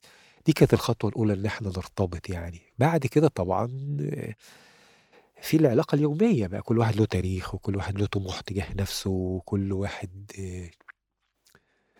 أناني بشكلٍ ما، يعني يعني قصدي يعني خايف على نَفْسه، يعني كنت ساعتها إن أنا حسّيت إن أنا كوّنت ذات شعرية يعني كنت خايف عليها. يعني يعني آه، ممكن أبطّل كتابة، بس حاسس إنها دي جزء اللي ادّتني اعتراف باحترامي لنَفْسي واعتراف فخايف إنها ت تتوه في الحياة اليومية بقى وفي الأكل وفي السلطة بقى و وفي البطيخ اللي أي والله، يعني ما الواحد بيخاف من الحياة أنا اليومية ال دايمًا أسمع أي كاتب أول كتاب له ما رضاش ياخد خطوة الجواز إلا لمّا يطلّع أول كتاب، لإن فعلًا في خوف بالفعل في حاجة إن حت هتسحلني زي ما آه، آه، بنقول تروح بال بقى في الحياة اليومية بقى يعني وال اللي هي الواحد شايفها برضه متمثّلة في في العائلات ما كانتش حياة يومية كلّها نمطية شوية، يعني ك يعني. والدي كان ممثل مسرح في كلية الآداب ولمّا اتجوّز كان قال لي: "خلاص بقى أنت دخل في كده." فخلاص فكرة المسرح وكان بيخرج لهم وهو بيخرج مسرحيات وجورج أبيض بيخرج لهم مسرحيات، يعني قصدي في الأنماط حواليّا الحياة اللي بتضيّع يعني. فهنا كان فعل فترة ال الاحتكاك القوية يعني واللي بس فيها كان راجعت منها. بقى أفكارك برضه عن الكتابة آه والرحلة طبعًا، و طبعًا، ده طبعًا المميز في العلاقة مع آه سلوى، طبعًا ده اللي بيخلّيني أسأل عنها. ده نوع العلاقة نفسها يعني إنها إن في حاجة يعني لا يمكن تتخلّي عنها، يعني كان في لحظة كده قبل الجواز ممكن تقولي أو تفكّري كده وكده لو حصل كذا ممكن تنفصلي بقى وخلاص والدنيا سهلة، يعني. هو يعني ال ال الانفصال ده إيه، كان كلام ساذج الواحد بيقوله لنفسه وبيخدّر نفسه بيه. وكأنه نشيد كده إنشاد عمّال يكرّره يعني عشان يريّح نفسه يعني، لكن لحظة المواجهة لأ، كان في مسؤولية، حسيت بالفعل بالمسؤولية تجاه الشخص الآخر يعني. المسؤولية كانت جزء أساسي من تكويني، ها، ودي نقطة مهمة، يعني أحيانًا. يعني بيحصل ده تنافر. اللي عملته مع العائلة بالفعل المسؤولية، والجماعة. في حاجة الفكرة جماعية، يعني برضه في مسؤولية، يعني مش هتخذلي اللي قدّامِك يعني، ولا اللي قدّامِك هيخذلِك برضه، أكيد برضه أنتِ هو أنتِ جزء من مسؤولياته، يعني قصدي حتى لو في صدام في حتّة، ففي حاجة ابتدت إنها ت تفُك يا إيمان، إمم. بجانب إن إحنا برضو عشان إن إحنا نبتدي نعيش ابتدينا نعمل الجاليري مم. فده عملناه برضو زي من رأس يعني شغلنا الشخصي ابتدينا نشتغل مع بعض حاجات يدوية ونجمعها عشان إحنا نعمل يعني آه ده رأس مالنا اللي إحنا بنينا فيه فيعني قصدي اشتراك ال ال الحياة اليومية مع السفر مع ال مم. مع مع كل واحد برضو بياخد مكان حسن تجاه ال- الآخر مهما كانت ال- ردود الأفعال مهما. كانت الخلافات. وال- حقيقي مع الوقت ابتدى في حاجة تدوب في حاجة تدوب. يعني قصدي الخلاف يدوب مش يدوب معنى لكن الذاتية ابتدت تتوجد داخل داخل الكلية اللي إحنا صنعناها مع بعض. أنا عمري ما اتكلمت مع أستاذة سلوى ولا يعني شفتها حتى من مسافة قريبة قوي يمكن بس في معارض أو حاجة. آه لكن عندي تصور إن كمان فيها حاجة خصوصية إنه كمان الصحراء والرحلة. صحيح. الأنثى تتحمل ظروف قاسية متهيألي زي دي وتطلع معاك وتروح. متهيألي عند مدام سلوى الحتة دي. لا هي فكرة الرحلة بالنسبة لها حاجة جوهرية يعني يعني أحيانا أكتر من يعني كان في حاجة ما أعرفش كتبتها سنة ساعات تمشي في الشارع تقول لي علاء أنا شم ريحة رحلة. كتبتها في آه يعني ريحة يعني أنا فاهمها يعني ريحة مكان تاني دايما عندها فكرة المكان التاني ده الهوا بتقول الهوا ده اللي بيربطنا حقيقي ببعض. حقيقي حقيقي يعني في حاجة ولما بشوفها لما نروح نطلع سيوة ولا نطلع الصعيد ولا بتاع طبعا إحنا بننزل في أماكن بسيطة خلي بالك. مم. لا يعني تتأفف آه وما لا ت... لا لا لا مكان وتطلع اماكن بسيطة يعني بسيطة جدا يعني مم. بس فيها الطريق يعني يعني بدائية بس في الحتة دي مش هيبقى المكان بسيط يعني هو انت في أهم حتة فمش مشكلة مكان البيات إيه انت في الصحراء انت في, في سيوة انت في يعني بيتنا في خيم في سيوة مش عارف في الصعيد دي كنا بنقعد في البيت ال... بس كل الفنيين اللي كانوا بيقعدوا فيه قدام معبد هابو بس بيت بيت طيني بسيط يعني بس قصدي كلمة البساطة هنا ملهاش معنى لكن هو فكرة المكان التاني بالنسبة لها. حاجة بس هي جوهريه مش بس مش بتتكلم مش بتكتب. ما تكتبش يا أستاذة سلوى. ليها كتابات يعني بس كتابات كده كانت عاملين ورشة فنية مع مجموعة أصدقائها يعني حوالين الفكرة اسمها الخبيئة حوالين المرأة. حوالين كلاريسا بينيكولا في في الكتاب بتاعها ال- ال- ال- المرأة التي تعوى مع الذئاب حاجة كده المرأة التي تركض آه، آه، آه تركض مع مع الذئاب يعني هي الكتاب ده كان مترجمة منه حاجات في المجلة من من 15 سنة. يعني لأن كان في يعني قصدي فلا في في في حاجة كده كان ساعتها كتب بس كتابات يعني أكتر توثيقية في كتابات شخصية ساعات كده في مش عايز أقول لك أشعار في خواطر كده طبعا. يعني شفتها بعد فترة يعني ما شفتهاش على طول بس مش حاجة معنى التركيز يعني. بس المكان الأصلي يعني بحس إنها حد عنده ثقافة كويسة يعني بمعنى ال ودي يعني فكرة الثقافة الفنية يعني نوع ال فنية آه الصورة آه بي- بيبان في آه طبعا الصور ها و... و- والفكرة الثقافة الفلسفية برضو نوع الكتب اللي كنت بشوفها يعني يعني حد بيستوعب كده و- ويوسع كل حاجة بقى- أي حاجة توسع روحه أعتقد بي بيكون مرتبط بيها يعني. فده ال- دي المساحة ال- اللي إحنا ارتبطنا بيها يعني خصوصا كمان إحنا اتجوزنا كان مع والدتي مم.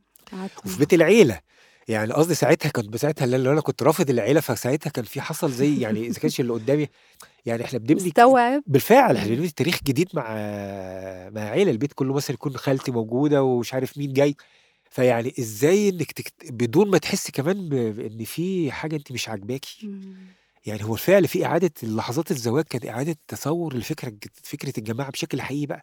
اولا الآخر ده وبعد كده الآخر اللي هيجي بعديه يعني. بس أنت في الكتابة بقى تحررت من آه، ال- الخجل والكسوف وال- وإن إحنا ما نكتبش عن العيلة هنكتب عن الأم. الأم واضحة قوي وظاهرة طبيعتها وحكايتها والأب.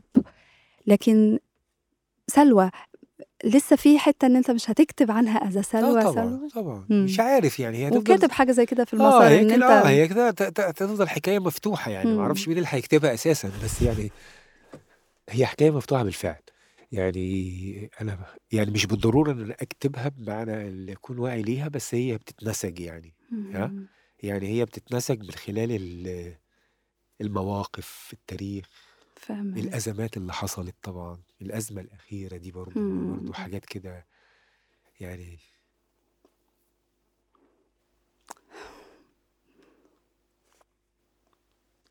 أنا آسفة خالص لا يعني مفيش مفيش مكان للأسف ميرسي هنا قوي لا لا لا خالص لا لا مفيش مكان للأسف بس بالفعل كنت بحاول بالفعل مم. أوصل حاجة ف لكن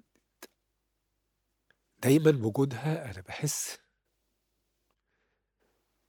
يعني دلوقتي بيديني دفع للاستمرار يعني حقيقي ربنا ما. يحرمكم من آه بعض آم، هي ملهمة العلاقة وملهمة في الكتابة خصوصا زي ما بقولك راجعت فيها أنت أفكار بانت قوي في مسار. الأزرق الحزين عشان كده ده قلت. هي اللحظة الفاصلة دي قوي خلتك ت- تكتب عنها ما كانتش. موجودة في القصائد لا لا ده حقيقي ده. حقيقي وده الآخر ودي أعتقد فكرة الآخر بالنسبة لي لو أنا بتتكون حاجة إن إزاي إن حد يعني بت يعني زي بتمر معاه بكل المراحل يعني هي بتمر معاه مم. كل المراحل وبعدين في الآخر مش هتسأل نفسك يعني ليه أنا بحبه يعني.